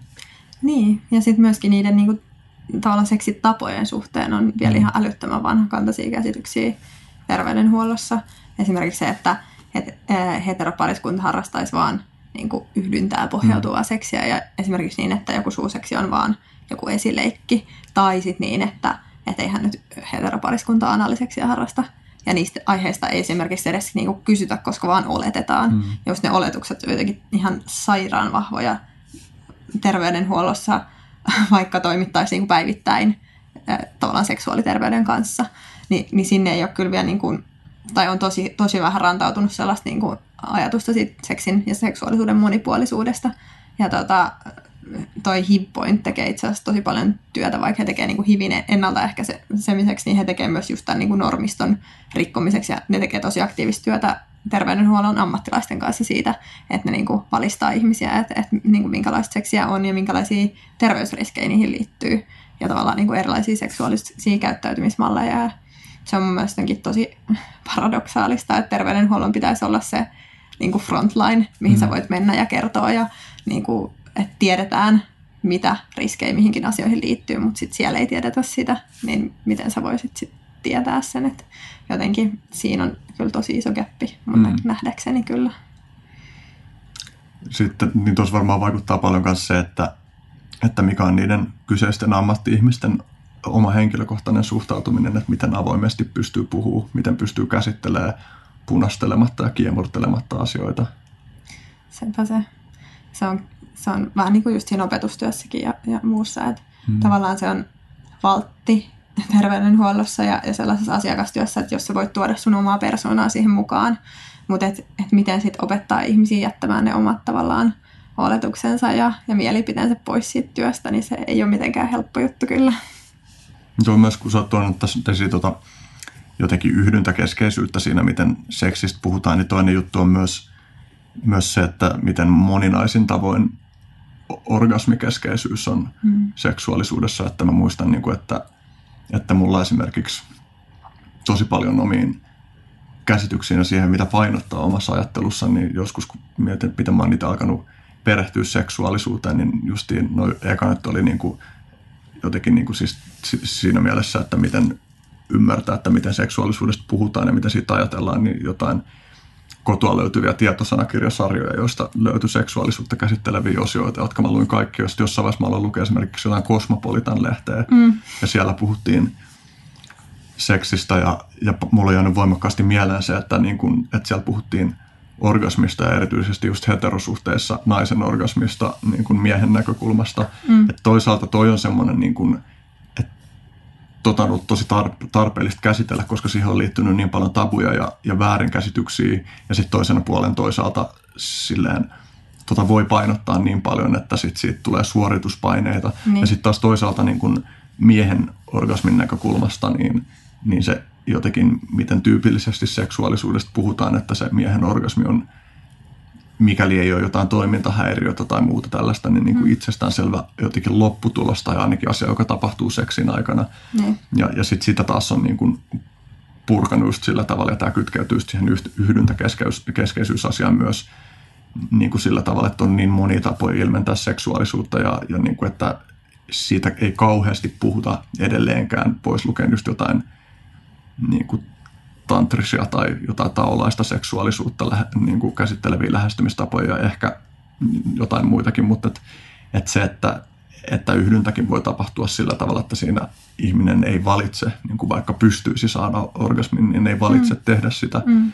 Niin kuin, tollaiset jutut on vielä, niin kuin mä luulen, että aika suurellekin osalle ihmisille, ihmisistä aika jotenkin hämärältä kuulostavia juttuja. Mm. Niin kuin, ja se, että, niin, että miten siitä esimerkiksi semmoinen lähestymistapa seksuaalisuuteen just, että, että seksuaalisuudessa ei tarvitse, tai seksin harrastamisessa ei tarvitse olla mielessä jotain semmoista päätepistettä, jota kohti mennään, vaan että se voi olla enemmän semmoista meditatiivista tai viipyilevää tai sellaista. Niin, tuo on tosi mielenkiintoista. Ja yksi, mistä mä kaipaisin kanssa tosi paljon, että olisi kiva, jos siitä olisi enemmän ihan tieteellistäkin tutkimusta, niin kun puhutaan tästä niin kuin, no sekin on niin kuin vielä, vielä niin kuin sukupuolittuneesti kom- kompleksinen kysymys, mutta niin kuin orgasmin ja ejakulaation ero. Niin. Että Nimenomaan. mitä se niin kuin tarkoittaa tai mikä niin kuin, Musta tuntuu, että tämä menee itse asiassa niin, kuin niin jotenkin tässä voisi mennä niin, kuin niin syvälle johonkin detaljeihin, että sitten tuntuu, että mä en tiedä, viittiinkö tähän edes lähteä tähän keskusteluaiheeseen. Mutta siis jotenkin vaan se, että mikä kaikki, se on kiinnostava kysymys, mikä kaikki on sitä orgasmia, mitkä mm. kaikki niistä niin kuin kehomielessä tuntuvista aalloista on määriteltävissä niin kuin siksi orgasmiprosessiksi. Ja niin kuin, jotkut on ihan selvästi sitä mieltä, että se ejakulaatio on joku niin kuin ihan täysin yksi elementti, joka ei niin kuin automaattisesti kytkeydy mitenkään siihen muuhun niin kuin orgasmiprosessiin. Mm. Ja sitten, mm, niin. Niin, toi, toi on ihan sairaan myös tärkeä ja kiinnostava keskustelu, jotenkin myös liittyen tavallaan sukupuolien, siis ihan kaikkien sukupuolien, mitä vaan on olemassa, niin eroihin tavallaan, koska jotenkin monesti se keskustelu on sellaista ja, ja niin kuin sellaista tutkimustakin on tuupattu ulos, että, että miehissä ja naisissa ja muun sukupuolisissa ja että, että tavallaan niin kuin, että niitä eroja ei olisi olemassa. Ja kun tiedetään, että niitä eroja on olemassa ja ne vaikuttaa tavallaan seksuaalisuuteen, niin jotenkin mun mielestä niiden erojen tiedostaminen ihan tavallaan jotenkin sen lähtökohdasta, että mitä sun kehossa tapahtuu, minkälainen sun keho on, miten se toimii, tavallaan niin kuin yksilönä myös. Että se ei ole niin kuin suku, tavallaan sidoksissa välttämättä siihen niin kuin sukupuoleen, mutta, mutta siihen sun niin kuin fysiologiaan. Jotenkin se, että, että minkälainen, että jos sulla on penis, että minkälainen se erektio silloin on ja, ja se jotenkin orgasmi silloin on ja miten se toimii, niin se on kuitenkin tosi erilainen kuin se, että jos sulla on vagina. Niin, niin se on musta niin kuin silleen kiinnostavaa. Tämä menee tosi helposti monelle niin kuin sellaiseksi, että mitä sä oikein, niin kuin, että toi on tosi kapea katseista. Mutta kun jotenkin mä näen sen niin, että, että jotenkin se on niin kehollinen kokemus, seksuaalisuus paljon. Se on tosi paljon mielenkokemus, mutta se on myös kehollinen kokemus. Että et tavallaan se, että miten, minkälainen sun keho on, miten se toimii fysiologisesti ja minkälaisia kokemuksia sulla on aikaisemmin ollut sun kehossa, liittyy jotenkin tosi vahvasti siihen, että miten sä koet vaikka orgasmin ja mitä sun kehossa tapahtuu silloin, kun sä koet orgasmin. Ja esimerkiksi se, se on mun mielestä kiinnostavaa, me just keskusteltiin tästä viime viikonloppuna, että se, että, että jos sulla on penis, joka on niin kuin ulkoneva elin sun kehosta, niin ihan pienestä lapsesta lähtien, niin se on jotenkin tosi läsnä. Niin kuin, että, että, että se on tossa ja, ja sitä tulee niin kuin kosketeltua paljon enemmän ja se hankaa asioihin ja niin kuin, että se on, se on tossa läsnä, niin, niin että voiko se olla esimerkiksi vaikuttavana tekijänä siihen, että miehillä tutkitusti niin on paljon parempi kehon tuntemus, jos heillä on penis. Tavallaan, että, että he, he tietää, että, että mistä kiihottuu esimerkiksi valmiiksi.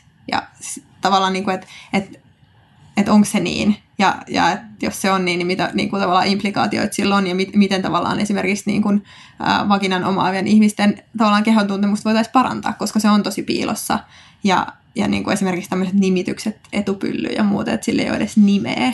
Että et, et miten tavallaan se vaikuttaa sen ihmisen seksuaalisuuteen, että jos se on niin kuin ensinnäkin piilossa ja sitten sille ei ole edes nimeä ja sitten sä vasta niin kuin joskus ehkä teini-ikäisenä alat tajuta sitä, että hei, tässä onkin joku juttu ja tässä on tällainen, ja sitten sä rupeat niin kuin tunnustelemaan sitä sun omaa kehoa.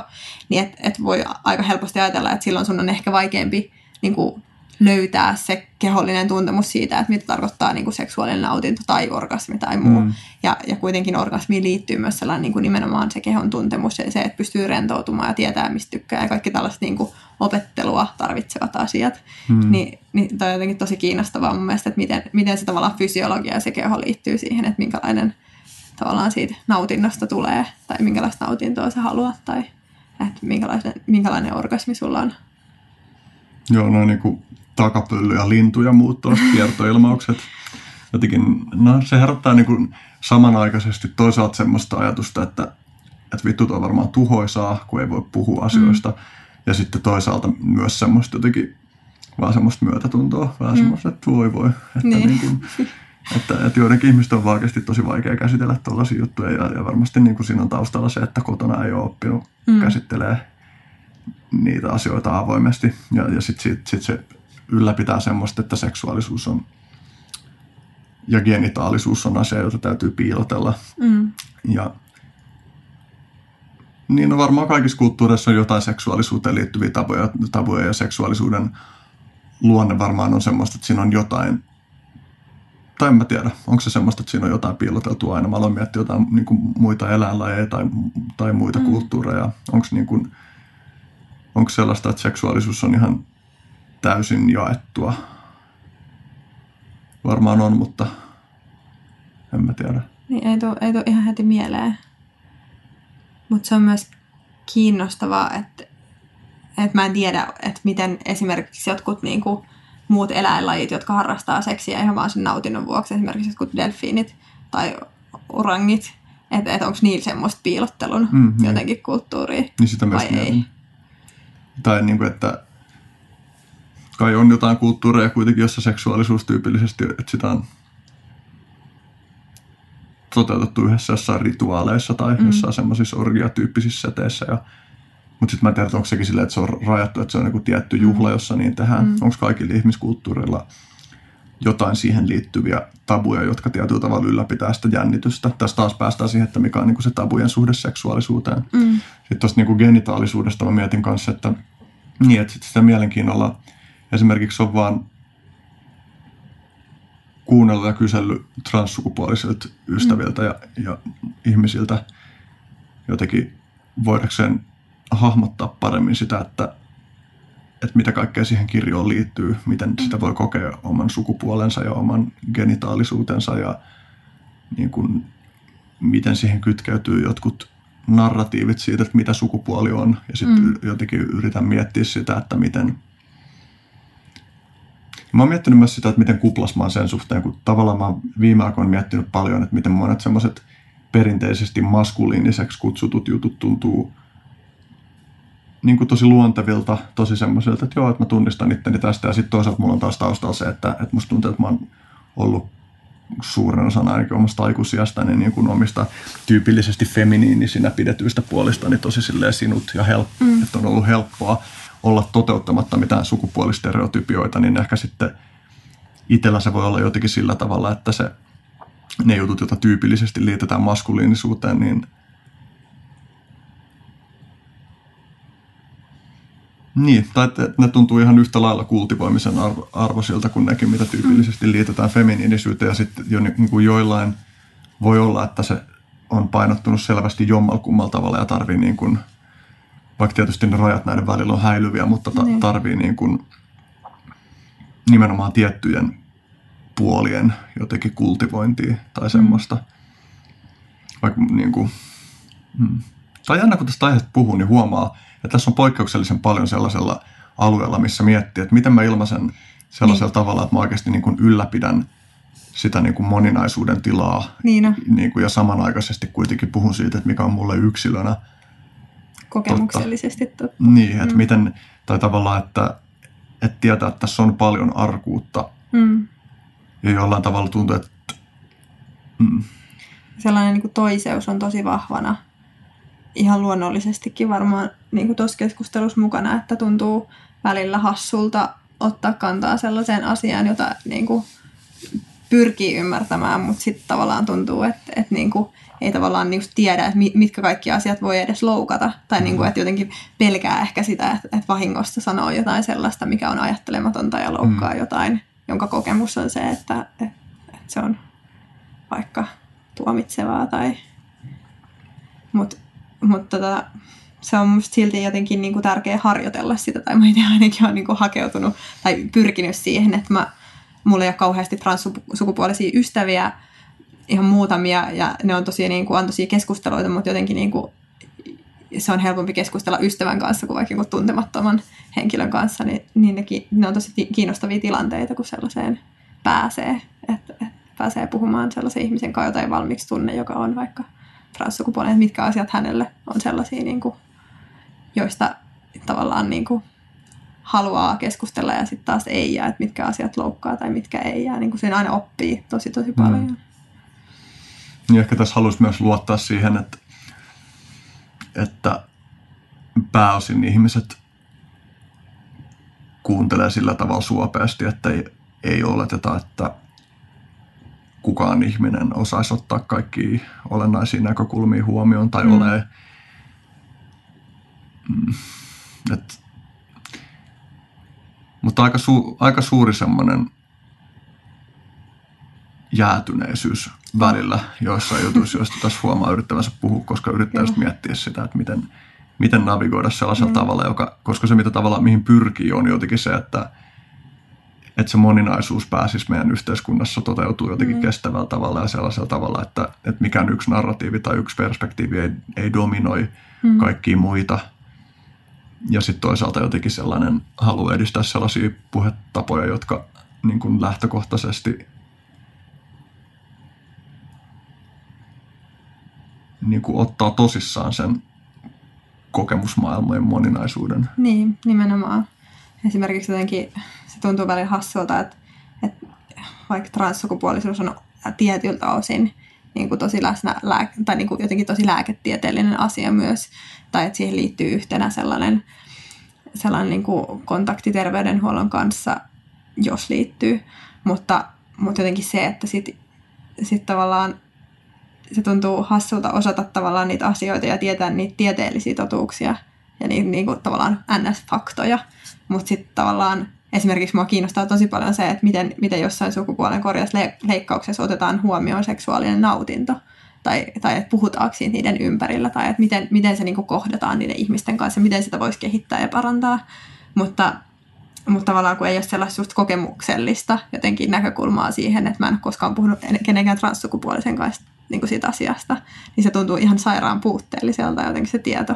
Enkä mä sen pelkän lääketieteellisen osaamisen perusteella niin kuin jotenkin lähtisi vetämään niin kuin mitään jotenkin johtopäätöksiä mm. tai, tai muuta, et, et koska se on tuossa asiassa jotenkin vielä erityisen jotenkin tärkeää ehkä just sen takia, että sitä ei vielä ole. Mm. Mielenkiintoista myös niin kuin havainnoida just, että sitä kun on kuitenkin, että vaikka on laajasti kaikenlaisia ihmisiä omissa piireissään, niin sit sitä jollain tavalla on kuitenkin sillä tavalla kuplassa, että tietyt jutut on aina tyypillisempiä kuin toiset. Mm. Ja sitten mielenkiintoista myös havainnoida jotenkin omia ennakkoluulojaan ja, ja sellaisia jotain omaa ahdasmielisyyttä. Ja musta olisi kiinnostavaa, jos meidän yhteiskunnassa puhuttaisiin enemmän myös siitä, että miten diilaa noiden juttujen kanssa, miten havainnoida sitä, just sitä omaa niin kuin vajavaisuuttaan sen suhteen tai, tai omaa inhimillisyyttään tai omaa, miksi ikinä sitä halukaan kutsuu. Mm. Että tavallaan monissa semmoisissa monimutkaisissa ja haastavissa aiheissa niin on aika vaikea päästä eteenpäin, mikäli ei ole niistä omista sokeista pisteistään ollenkaan tietoinen tai niistä mm. omista biaseistaan tietoinen. Ja sekin vaatii tietyllä tavalla paljon myös sallivuutta, että, että jos sä epäonnistut ja, ja sanot jotain ahdasmielistä tai muuta, että sit sua korjataan, eikä tavallaan sua leimata silleen ahdasmieliseksi, mm. vaan että et pyrit, pyrittäisiin sellaiseen niin kuin molemminpuoliseen yhteisymmärrykseen ja niin kuin sen asian kehittämiseen, eikä niin, että se otettaisiin aina tosi vihaisesti vastaan, vaikka jos sä sanot jotain, toki jos sä nyt sanot jotain niin kuin törkeän loukkaavaa ja sellaista, niin se viha on tosi ymmärrettävää, mutta että, että niin kuin ymmärrettäisiin molempia puolia siinä ja ehkä se liittyy just siihen polarisaatioon tavallaan, että pyrittäisiin ymmärtämään sitä, mistä se toinen tulee. Että se sanoo ehkä noin, että se ei välttämättä tarkoittanut mitään, mitään niin kuin loukkausta tai loukkaavaa, vaan ehkä niin kuin korjaamaan korjaamaan sitä ennen kuin, ennemmin kuin tavallaan tuomitsemaan. Mm. Nyt oikein niin kuin haastava sille, että, että on kaksi eri asiaa tavallaan tiedostaa, että joku asia voidaan kokea loukkaavaksi sitten se, että tehdä sen tiedon pohjalta valinta siitä, että mm. ei missään tapauksessa suostu tekemään niin, koska joku voi kokea sen loukkaavaksi. Jotain mm. niin kuin, tai että, niin, että ne on eri asiat ja tähän sitten liittyen on niin kuin kiinnostava kysymys just se, että missä kohtaa se niin kuin on vaan kusipäisyyttä niin kuin halu, haluta jotenkin, niin kuin, että mä haluan puhua, mitä mä haluan puhua. Mm. Mä haluan vapauden puhua niin kuin just sillä mm. tavalla, kun mä haluan. Ja sitten taas, niin kuin, niin että, tai mä mietin niin kuin usein sitä, että vaatiiko joku, vaatiiko niin kuin mun sananvapauden toteutuminen nyt oikeasti silleen, niin kuin, tai onko se tärkeämpi niin kuin, juttu joka tilanteessa kuin se, että mä oon vaikka hienotunteinen, tai että mm. et voiko mä valita esimerkiksi niin kuin viitata johonkin ihmiseen hänen toivomallaan niin kuin sukupuolitermillä, niin kuin vaikka se ei musta olisi automaattisesti mitenkään niin kuin ihan luontaista tai mm. helppoa. Mm. Voinko mä vaan opetella tekemään niin, mm. niin kuin, niin musta tuntuu, että näissä keskusteluissa, joissa tästä asiasta keskustellaan, niin, niin esimerkiksi just semmoinen niin kuin, Mä menisin sanoa, että se sana, sananvapaus näkökulma jyrää, mutta en mä tiedä toisaalta, voiko mä sanoa, että se jyrää. Mä en tiedä, mihin mä vertaisin sitä, että minkä verran sitä painotetaan joidenkin muiden niin. Niin kuin näkökulmien kustannuksella. Niin siitä on ehkä hankala vetää sellaista niin kuitenkin yleistä johtopäätöstä, että kumpi jyrää, mutta varmaan se on semmoista kyllä vähän painia aina. Tai en mm. tiedä, onko se aina, ei, ei varmasti aina, mutta mm. aika usein.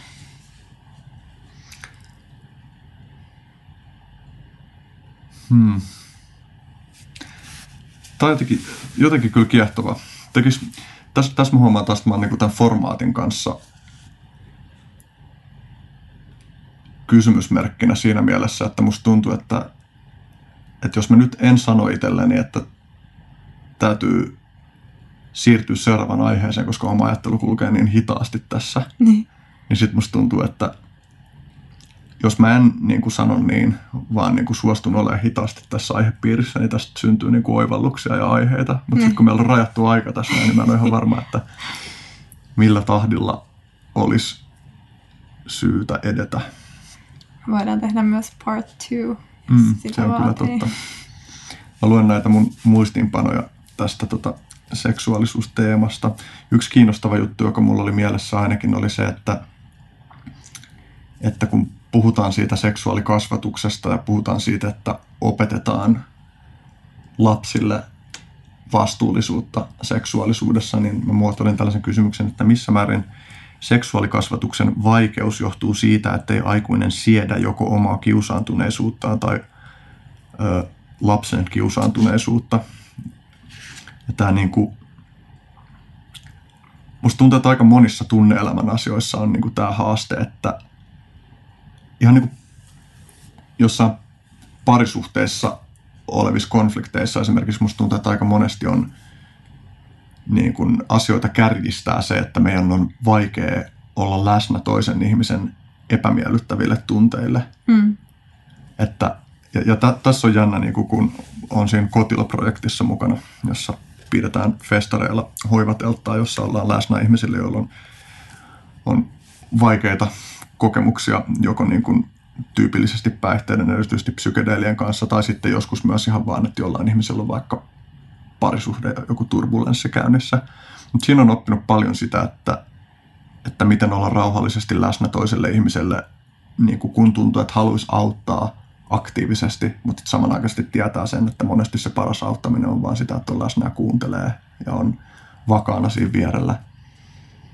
Ja sitten tuntuu, että tätä hommaa tehdessä on paljon oppinut sitä muutenkin, että miten olla läsnä vaikeille, ihmisten vaikeille tunteille ilman, että yrittää ratkaista niitä. Niin mä mietin sitä seksuaalikasvatuksen näkökulmasta, että sitä, musta tuntuu, että se helposti niin kuin sanallistetaan niin, että se on kiusallista, koska se on sille vastaanottajalle kiusallista. Mm. Mutta kuinka paljon siinä on tosiaan kyse siitä, että se on kiusallista erityisesti ehkä jopa sille aikuiselle. Varmaan tosi paljon. Ja varmaan niin kuin ehkä sitä kautta pääsee just paljon semmoista niin kuin, jotenkin tiedostamatonta tavallaan niin kuin häpeää ja tapuisuutta luovaa ilmapiiriä niin kuin pujahtamaan sinne lapsen seksuaalikasvamiseen jotenkin, että et jos, jos se niinku, kyllähän lapsi on niinku äärimmäisen viisas, että et, ei sen vanhemman tarvitse sanoa edes, että ei puhuta tästä aiheesta, kun se lapsi aisti, että, että tästä aiheesta ei nyt kannata puhua ja että tässä on jotain, tässä on nyt jotain tosi outoa ja häpeällistä ehkä, ehkä jopa niinku kiellettyä, jo- jotain sellaista niinku outoa tässä nyt on. Ja mä, mä niinku pidän sitä kyllä tosi isona tavallaan tekijänä siinä, että et, et seksuaalis- seksuaalisuuteen liittyy sellaista tabuisuutta ja jotenkin häpeää. Et, et, ei ihan kaikilla, kaikilla todellakaan sellaisia vanhempia, jotka, jotka ei osaisi, mutta mut se on myös niinku, jotenkin tuntuu, että no, ei ole itsellä omia lapsia, niin että se on myös aika paljon vaadittu niitä vanhemmilta, että et, ilman mitään niin tavallaan koulutusta tai harjoittelua tai jotenkin tukea, niin niiden vanhempien pitäisi pystyä osata kertoa niiden lapsille ja olla jotenkin läsnä niiden kysymysten kanssa ja muuta. Että et musta tuntuu, että siihenkin voisi olla jotain apua ja tukea mm. ja, tai koulutusta tai, tai tietoa jotenkin, että et miten, miten tehdä se niin, että et, et ei rajaa mitään tavallaan pois tai ettei ainakaan tuota siihen mitään niin kuin lisää ongelmallisuutta siihen tilanteeseen, mutta mutta ei se varmasti mikään helppo tehtävä ole, just koska se vaatii sitä, sitä sellaisen niin kuin kiusaantuneisuuden tai omien, ehkä omien myös joidenkin niin kuin seksuaalisuuteen liittyvien tavallaan haasteiden purkamista tai kohtaamista. Yksi semmoinen tähän liittyen jotenkin populaarikulttuurin muoto, josta mä saan suhteellisen paljon kiksejä, on sellaiset elokuvat ja sarjat, joissa ollaan jotenkin myötähäpeän tai kiusaantuneisuuden äärellä. Koska se on mun mielestä todella mielenkiintoista havainnoida vaan niitä omia reaktioita jotenkin siinä, että ja, ja mä, niin näen, että monet ihmiset reagoivat niihin silleen, että vittu mä en vaan suostu katsoa tätä. Niin, niin. Että et jotenkin niin kuin, no just hiljattain katoin ehkä neljättä tai viidettä kertaa Alejandro Jodorowskin Holy Mountain elokuvan. Oletko nähnyt sen? Joo. Niin sehän on niin kuin täynnä semmoista niin kuin jotenkin tunnetilojen niin kuin tykitystä yksi toisensa perään ja tosi paljon semmoisia vaivaannuttavia juttuja. Ja sitten tuli mieleen esimerkiksi tämä tanskalainen Klovni-elokuva, Joo. joka on kans, no se on niin kuin silleen vielä selkeämmin komedia. Toi Holy Mountain on vähän niin kuin semmoinen sillisalaatti, mutta se Klovni, niin siis se jotenkin niin kuin, että sä et sit kun huomaa, että tulee niitä semmoisia niin kuin, vaan semmoisia niin kuin vastenmielistä kiemurtelua aiheuttavia fiiliksiä, niin jotenkin se niin kuin havainnointi, että mitä musta tapahtuu nyt. Mm. Tai mikä tämä oli? Nathan for You-niminen komediasarja, jossa on semmoinen ö, sosiaalisesti äärimmäisen niin kuin awkward, mitä se on suomeksi, semmoinen Kiusaantunut. koomikko, joka asettaa niin kuin ihmisiä vaan jotenkin tosi semmoisiin vaivannuttaviin tilanteisiin. Sitten siinä oli yksi semmoinen jakso, missä se aloittaa silleen, niin kuin, että, että, joo, että mä oon sanonut palautetta, että mä niin laitan vaan muita näihin kiusaannuttaviin tilanteisiin, että mä en niin itse tee sitä tarpeeksi. Mutta nyt mä oon päättänyt, että mulla on spesiaali juttu tässä, että mulla on tässä tällainen laite, niin kuin, että mun kädet laitetaan niin kuin tälleen pystyyn. Ja sitten tässä on tällainen robotti, joka on ohjelmoitu riisumaan mun housut. Ja sitten tuossa toisella puolella on läjä lapsia. Ja sitten tuossa on poliisi vieressä. Ja, ja, tota, ja nyt tässä on tilanne se, että mulla on minuutti aikaa tiirikoida nämä käsiraudat auki. Ja jos mä en ehdi tekemään sitä, niin toi robotti vetää mun housut alas. Ja silloin siinä on poliisi paikalla todistamassa, että mä oon niin kuin, mikä se nyt on, joku public indecency exposure, Joo, jotain tuollaista.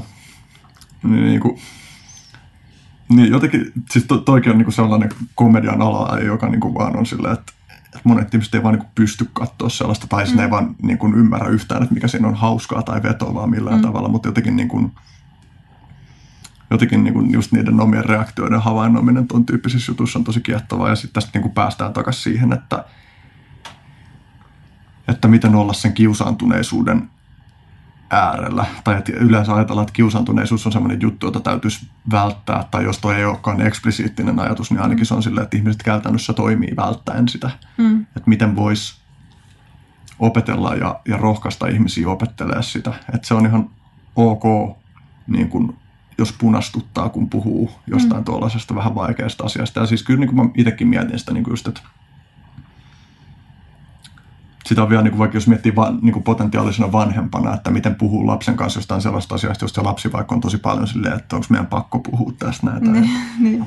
Mutta ne on vaan tunteet kuitenkin. Niin, ja varmaan, siis mä oon miettinyt, että liittyykö, että onko se meidän jotenkin tämänhetkisessä yhteiskunnassa sellainen niin kuin erityisen vahva piirre, jotenkin just sellainen, niin kuin, sellainen sosiaalisen aseman, en puhu rahallisesta, vaan niin kuin nimenomaan sosiaalisen aseman niin kuin pönkittäminen ja pitäminen ja sellainen niin kuin ekokeskeisyys myös siinä mielessä, että, että just se, että miltä sä näytät muiden silmissä on niin kuin kaikki kaikessa. Ja jotenkin mä näkisin, että tuohon liittyy ehkä myös se, mitä puhuttiin aikaisemmin siitä niin kuin ei sanomisesta tai, tai torjutuksi tulemisesta, niin mä ehkä näen, että, että semmoinen niin pettymyksen tunne ja sen sietäminen on niin kuin, se on jotenkin ihmiselle ihan sairaan vaikeeta ja, ja niin kuin siitä ehkä tulee paljon semmoisia haitallisia jotenkin käyttäytymismalleja, että sitä joko välttelee just tosi paljon, tai sitten sen ottaa niinku ihan äärimmäisen henkilökohtaisesti, mm. että se menee niinku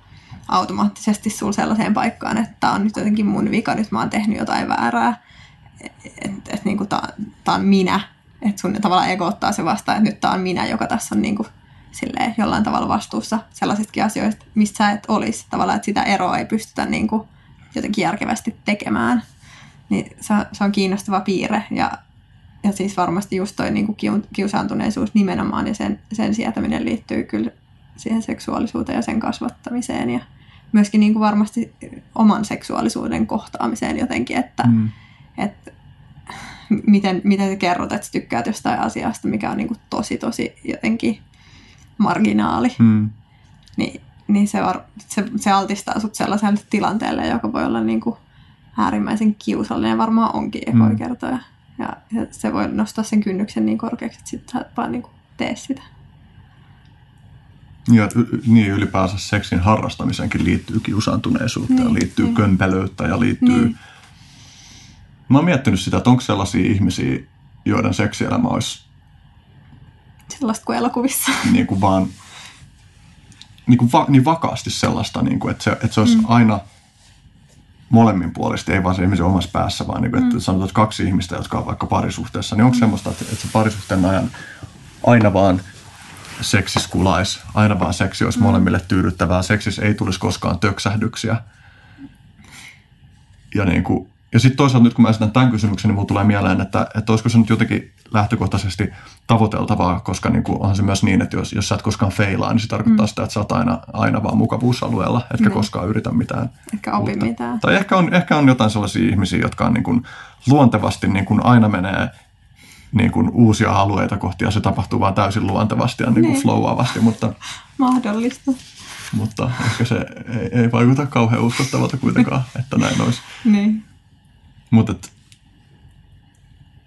mm, niin, toi, niin tässä on, myös mielenkiintoista se, että kun puhutaan esimerkiksi pornosta, niin miten porno voi uudistaa meidän käsityksiä siitäkin, että, että mitä kaikkea seksi on ja voiko porno tuoda esiin sitä niin kuin kömpelöyttäkin ja töksähteleväisyyttä, jota on, on niin kuin, sanotaan nyt väistämättä osana, Niin. koska mä en, niin kuin, mä en tiedä mitään, mitään sellaisesta seksuaalisuudesta, jossa sitä töksähtelyä ei koskaan olisi Niin, en mä usko. onko kokeeks, on siis tietysti on kaikki fetissialalajeja, että mä voin Ne. kuvitella, että on, on sellainen pornon alalaji, jossa niinku töksähteleväisyys on tosi niinku keskeisessä roolissa, mutta Niin. mä en ole sellaista nähnyt. Mutta niinku, kokeeko ihmiset lähtökohtaisesti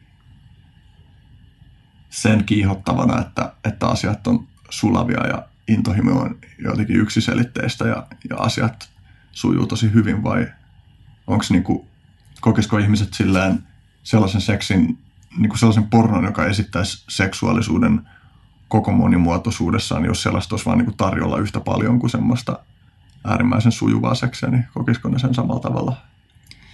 Niin mä, mä en tiedä. Se on varmaan niinku, se on varmaan niinku tottumiskysymys osin, että me ollaan totuttu sellaiseen, että porno on sellaista, Mm. niin kuin mitä se valtavirta nyt on. Mm. Mutta mut mä en tiedä tosin, tosin, että liittyykö siihen jo- joku sellainen tavallaan, että miksi pornoa katsotaan, että, että siinä haetaan jotain sellaista niin kuin helppoa myös ja, Mm. ja niin kuin tosi, tosi sellaista niin kuin visuaalista tykitystä ja tosi sellaista niin kuin, sen tehtävä on saada sut kiihottumaan. Mm. Et mä, mä en tiedä toimiiko. Mä, mä, siis toi on tosi kiinnostava ajatus. Ja, ja jotenkin, niin kuin, että, että jos se olisi vaikka niin kuin äärimmäisen epäesteettistä, Mm. toimisiko se silloin. Että et jotenkin se on kiinnostava, Niitä, kiinnostava niin, ajatus. niin tästä tulee tietysti niin vastaväitteenä just, että, että ei, eihän ihmiset nyt katso lähtökohtaisesti niin kuin pornoa yleensä oppiakseen seksuaalisuuden moninaisuudesta. Niin, ja niin kuin, että, että tosiaankin, niin kuin, että kaikki mitä seksissä tapahtuu ei aina ole kiihottavaa, Mm, mutta että haluatko ihmiset katsoa pornoa, joka töksähtää sellaisella tavalla, että se No tietysti se voi myös kasvattaa jännitteitä. En mä tiedä, musta tuntuu, että- mä oon ainakin niin, niin meidän tämän, tämänhetkisen, vaikka sekin nyt on ihan helvetin moninais, moninaista, mutta niin kuin jotenkin jonkun sellaisen kuplan sisällä, että mä en edes voi kuvitella, että mitä kaikkea niin kuin seksin representoimista erilaisten medioiden välityksellä voisi olla olemassa. Mm. Musta tuntuu, että mulla ei ole mielikuvitusta tuon suhteen kau- kauheasti. mm. Niin. Sitten sit kyllä mun mielestä niin toi porno siis liittyy siihen seksuaalikasvatukseen, että vaikka sitä ei pi- pitäisi seksuaalikasvatuksen muotona, niin kyllähän se sitä on väistämättä. Mm. koska se tulee varsinkin ehkä nykynuorille niin tosi varhaisessa vaiheessa mukaan. Se on jotain sellaista aika niin kuin, se on äärimmäisen helposti saatavilla ja se on ehkä aika helposti lähestyttävää siinä vaiheessa, kun se asia kiinnostaa sua. Ehkä vaarallisenkin jopa helposti lähestyttävää just jotenkin sen kannalta, että jos sulla ei ole niin kuin ymmärrystä siitä, siitä että, että tämä ei ole se ainoa tapa tai tämä ei ole joku totuus. Koska jos, jos sulle tavallaan niin kuin sitä taustatietoa, niin sä pystyt hel- aika helposti vetämään sellaisen johtopäätöksen, että koska tätä yhtä ja samaa, yhden ja samanlaista on tosi paljon, niin tämä on jotenkin semmoinen, niin kuin, mitä kuuluu tehdä tai joka on normaalia. Mm. Ja kun sä nuorena ihmisenä tai teininä varsinkin, niin haet tosi paljon sellaista niin kuin normaaliuden jotenkin käsitystä, käsitystä siitä, että mit, mitä mä saan ja mitä mä en saa tehdä ja mikä on normaalia ja mikä ei.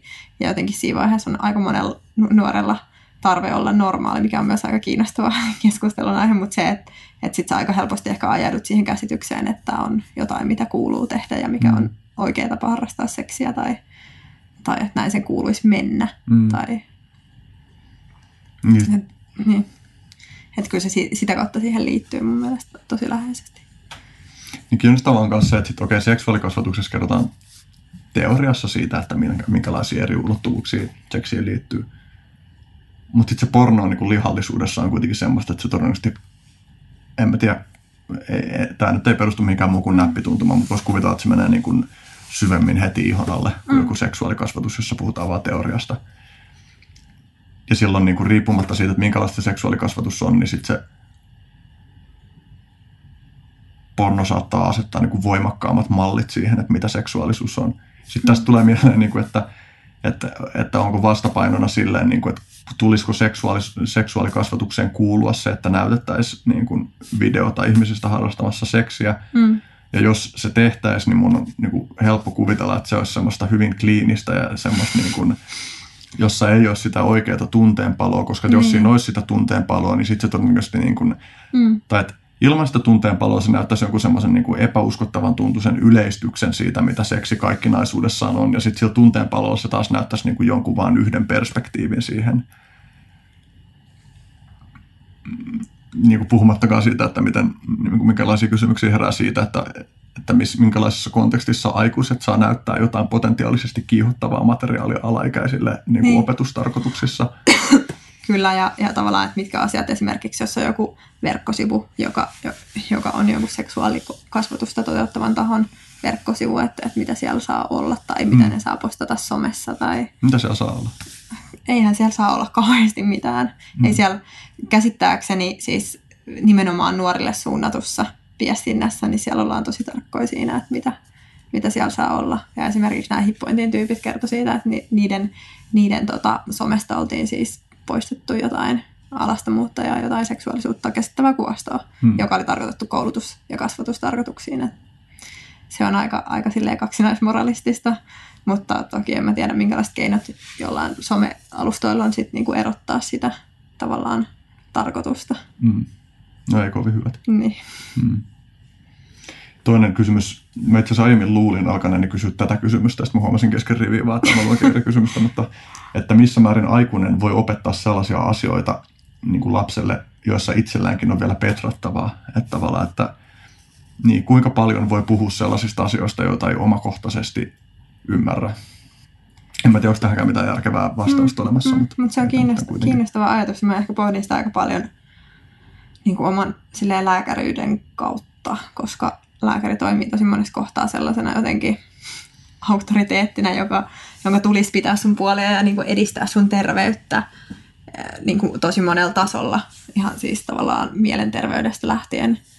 Ja, ja se, että jos se tuntuu hankalalta tehdä sitä, jos sulle ei ole niin kuin, omakohtaista just niin kuin kokemuksellista käsitystä, mutta mut, mu, musta tuntuu siltä, että sitäkin voi, voi jotenkin oppia, että et siinä sit vaan jotenkin pitää jättää paljon enemmän tilaa, eikä niin kuin esittää semmoisia suoria jotenkin tavallaan toimintamalleja tai, tai niin kuin ajatusmalleja, vaan niin kuin jättää paljon enemmän tilaa, ehkä asettaa sellaiset jonkunlaiset niin kuin guidelineit, jo- jota sä sun niin kuin parhaan tiedon perusteella voit tehdä, Hmm. hmm. mutta se, se ei saa olla niin kuin rajaavaa silloin, jos sä et niin kuin kokemuksellisesti tavallaan tunne sitä itse.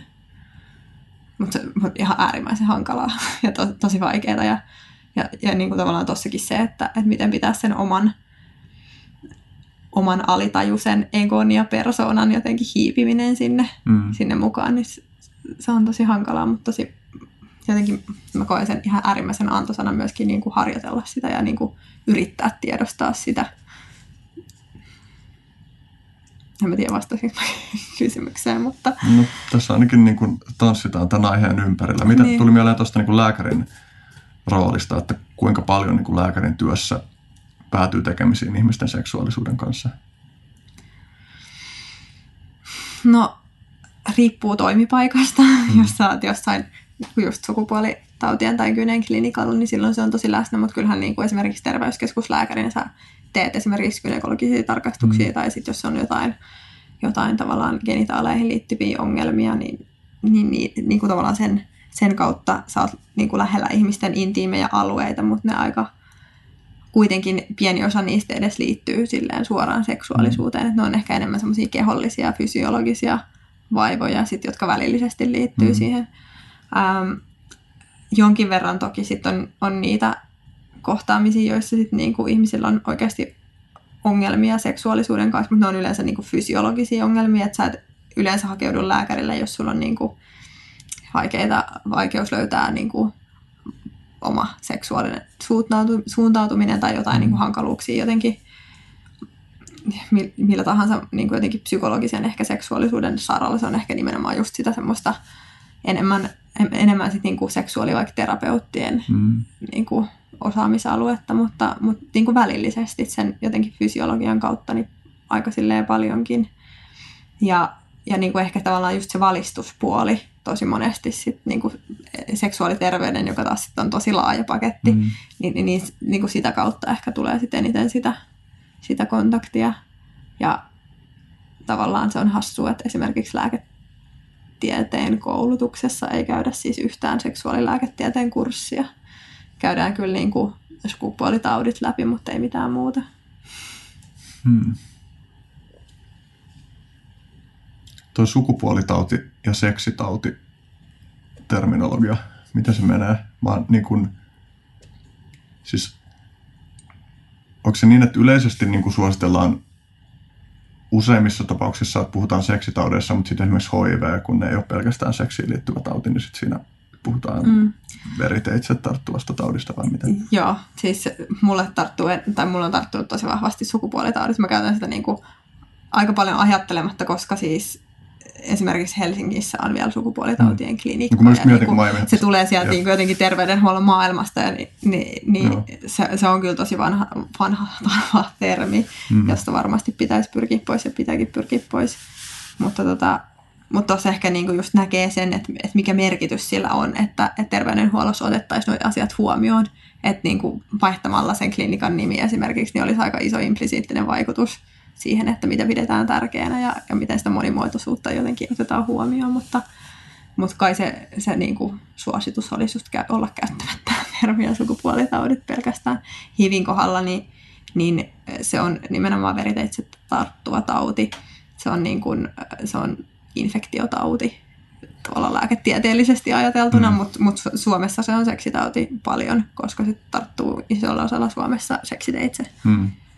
Se oli muuten jos mielenkiintoinen juttu kanssa siinä jaksossa, jossa oli positiiviset rystä mm. tuota, edustajia sun kanssa keskustelemassa, niin Mulla itse oli tarkoitus kysyä heiltä tarkentava kysymys nyt jaksoa, mutta mä en muistanut vaan tehdä sitä, mutta kun siis, jos mä nyt ymmärrän oikein, niin harrastamalla seksiä satunnaisen ihmisen kanssa on suurempi todennäköisyys saada HIV-tartunta kuin harrastamalla seksiä sellaisen ihmisen kanssa, joka tietää olevansa HIV-positiivinen ja on lääkityksellä. Niin toi on niin kuitenkin niin kuin jännä semmoinen, tai siis HIV liittyy ylipäänsä ihan kauheasti, kauheasti niin kuin ennakkoluuloja ja niin kuin menneisiin käsityksiin perustuvia oletuksia. Et tietysti niin kun, siihen vaikuttaa se, että se on myös muuttunut se tilanne, että miten se on hoidettavissa ja tuolla mm. tavalla, mutta että se tartuntariski on ilmeisen olematon silloin, kun lääkitys on kondiksessa. Kysymys, joka mä olisin esittänyt, mä en tiedä, osaatko vastata tähän, mutta joka jäi kiinnostaa mua oli, että, että kuinka paljon toi tartunta, niin kuin, tartuntariskin olemattomuus on kiinni siitä, että, että muistaako ihminen itse ottaa lääkkeet säännöllisesti, vai onko se silleen, että ne, niin, miten toi toimii? Um, no, kyllä se mun käsityksen mukaan tämä nyt ei perustu välttämättä mihinkään niin kuin täysin ajan tai niin paikkaansa pitäviin faktoihin, mutta mun käsitys on se, että, että kyllä se liittyy siihen komplianssiin, mutta, mutta usein, tosi usein potilailla, HIV-potilailla, joilla lääkitys on niin kuin myös hyvä komplianssi, että he on niin kuin tosi motivoituneita siihen lääkitykseensä mm, ja käyttämään sitä, että, että sitten on myös sellaisia HIV-potilaita, jotka tavallaan, jo, joiden niin kuin ehkä psyykkinen terveydentila on sit heikompi tai, mm. tai joku muu syy, mutta jotka ei sitten käytä niin kuin lääkkeitä, niin yleensä ne ei sit käytä ollenkaan. Mm. Tavallaan, että, että aika, har, tai aika vähän mun käsityksen mukaan on sellaisia potilaita, jotka, joilla olisi niin kuin hankaluuksia esimerkiksi muistaa ottaa no. lääkkeet. Että se on, se on niin jotenkin läsnä varmaan se sairaus ja, ja tota, sen hallitseminen siinä elämässä muutenkin. Ja heillä on mm. tiiviisti lääkärikäyntejä ja niin kuin, hoitajakäyntejä, että käsitykseni mukaan se, se tota, komplianssilääkkeisiin on aika hyvä, hmm. mutta mut sitä mä en osaa sanoa, että miten se vaikuttaa esimerkiksi, että jos sä osa, unohdat kerran ottaa hmm. lääkkeen, niin että, että onko siinä joku niin suurentunut riski suoraan, niin sitä mä en tiedä. Joo, pitäisi ihan yleisen, yleisen tota, uteliaisuuden nimissä mm. varmaan selvittää. Kyllä, ehdottomasti. Mutta joo, siis toi on jännä, jännä koska, tai siis mietin ylipäänsä mm. sitä, niin kun mä sitä jaksoa kuunnellessa, niin, niin kuin reflektoin sitä, että, että minkälainen mun kuva on ollut HIVstä silloin, kun mä oon saanut tietää siitä ekan kerran joskus niin kuin penskana, kun siitä on puhuttu, niin se on näyttäytynyt just nimenomaan tosi semmoisena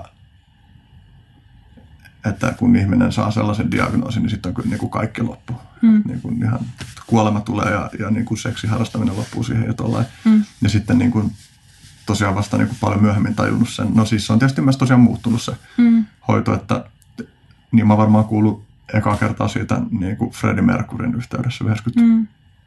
92 tai jotain. Mä oon ollut tosi pieni silloin. Ja silloin se on myös ollut semmoinen, että sitä ei tunnettu ja se epidemia on vasta niin kuin, tullut yleiseen tietoisuuteen just tuollaisten hahmojen kautta. Ja, ja sitten tietysti se varmaan niin kuin kytkeytyi myös siihen niin kuin mielikuvaan siitä sairaasta Freddie Mercurysta, joka tosin oli uskomattoman elinvoimainen ilmeisesti ihan loppuun asti. Mm.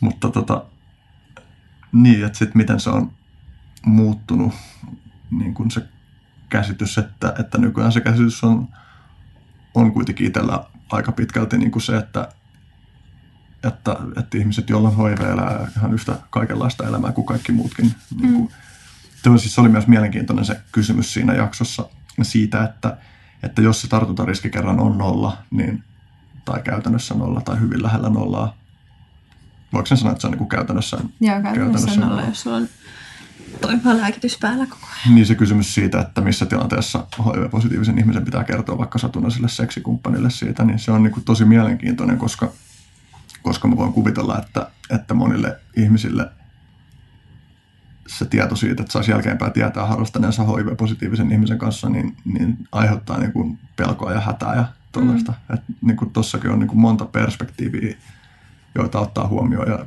niin kuin, niin tässäkin asiassa taas tyydyn itse vaan kuuntelemaan niin kuin muiden näkemyksiä mm.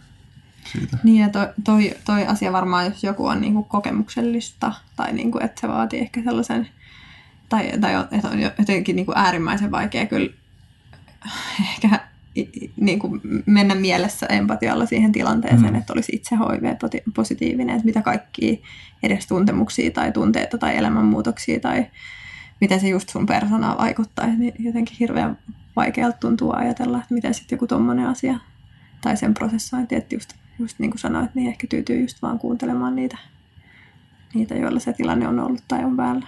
Mm. Niin se on kiinnostavaa, kun ei ole ikinä ollut itse vaikka siinä tilanteessa, että joku potentiaalinen seksikumppani olisi sanonut, että hei, minulla on HIV. Että miten sitä reagoisi siihen, koska tietää toisaalta sen, että, että ei reagoi asioihin pelkästään niin kuin sen, niiden faktojen pohjalta, joihin, mm. jotka niin kuin tietää tai joita pitää kaikista uskottavimpina. Että, että olisiko sitä niin kuin, ehkä helpommat tuntuu hahmottaa niin, kuin niin että että niin kuin seurustelisiko ihmisen kanssa, jolla olisi sellainen, niin se tuntuu jotenkin helpommalta ja yksiselitteisemmältä sanoa, että joo, mutta sitten jotenkin semmoinen, ehkä se liittyy siihen, että joku satunnainen, että siihen liittyy, siinä on niin kuin sisä, sisällä vielä jotain semmoisia pelkoja, jotka on varmaan tosi syvällä, mm. niin kuin, jotka ei kytkeydy pelkästään tällaisiin juttuihin, vaan ylipäänsä johonkin inhimilliseen halun välttää jotain kaikkia, kaikkia sairauksia ja muita, niin sitten se niin kuin joku satunnaisseksiin liittyvä riski ei tunnu niin ottamisen arvoselta, niin. kuin taas joku semmoinen niin kuin pitkäaikaisemmin omaa elämään vaikuttava juttu. Niinpä. Mutta tässäkin taas niin kuin, jännästi muuten huomaan tätä sanoessani, että tuntuu, että tuntuu tosi hyödylliseltä puhua siitä omasta jotenkin epävarmuudestaan tähän asiaan liittyen ja samanaikaisesti niin kuin miettiä, että teenkö mä nämä asiat äänen sanomalla itsestäni ihan täyden dorkan, mutta toisaalta mm. jos teenkin, niin se varmaan hyödyttää jotain. Niinpä. Niin kuin tätä asiaa koskevaa keskustelua tai jotain. Se on ihan totta. Ja jotenkin se on jännää, että, että itsellä on ehkä aika vaikea myös puhua näistä asioista jotenkin, jotenkin oman henkilökohtaisuuden kautta. Ehkä sen takia, että toimii aika usein niissä sellaisena jonain niin kuin, vähän niin kuin asiantuntijana hmm. tavallaan terveydenhuollossa tai sitten sit, niin kuin aika monesti ajattelee niitä asioita tieteen kautta, mutta mutta mut sitten enemmän niin itsekseen hiljaa mielessään miettii niitä asioita niin kuin oman kokemuksen kautta ja, mm. ja sen kautta, että miten tekisi. Mutta se on, se on jännä, että en mä tiedä, onko se siitä lääkäriydestä vai mistä, mutta välillä on tosi vaikea niin kuin altistaa itseänsä jollekin tuollaiselle, että tavallaan, että, että joku voisi tavallaan niin kuin, tuomita sut vaikka niin kuin, jonkunlaiseksi tai jotain, mm. jolloin se vähentäisi sun uskottavuutta lääkärinä. Että siinä tulee mm. joku semmoinen jännä, jännä niin kuin, koukku, mitä ei aikaisemmin niin kuin, vaikka ehkä joku kymmenen vuotta sitten mulla on ollut yhtä vahvana. Että et se on niinku sen ammatin mukanaan tuoma joku, en mä tiedä, taakka tai, tai haaste ehkä mm. enemmänkin, mistä vaan pitää päästä jotenkin pyrkiä pois. Hmm. Mä huomaan muuten, kun mä vilkasin äsken kelloa, että me ei tulla pääsee tästä seksuaalisuusaiheesta niin mihinkään, joten me okay. nämä viimeiset parikymmentä minuuttia no sitten niin, vielä täällä. Joo, me voidaan sitten tehdä se part two.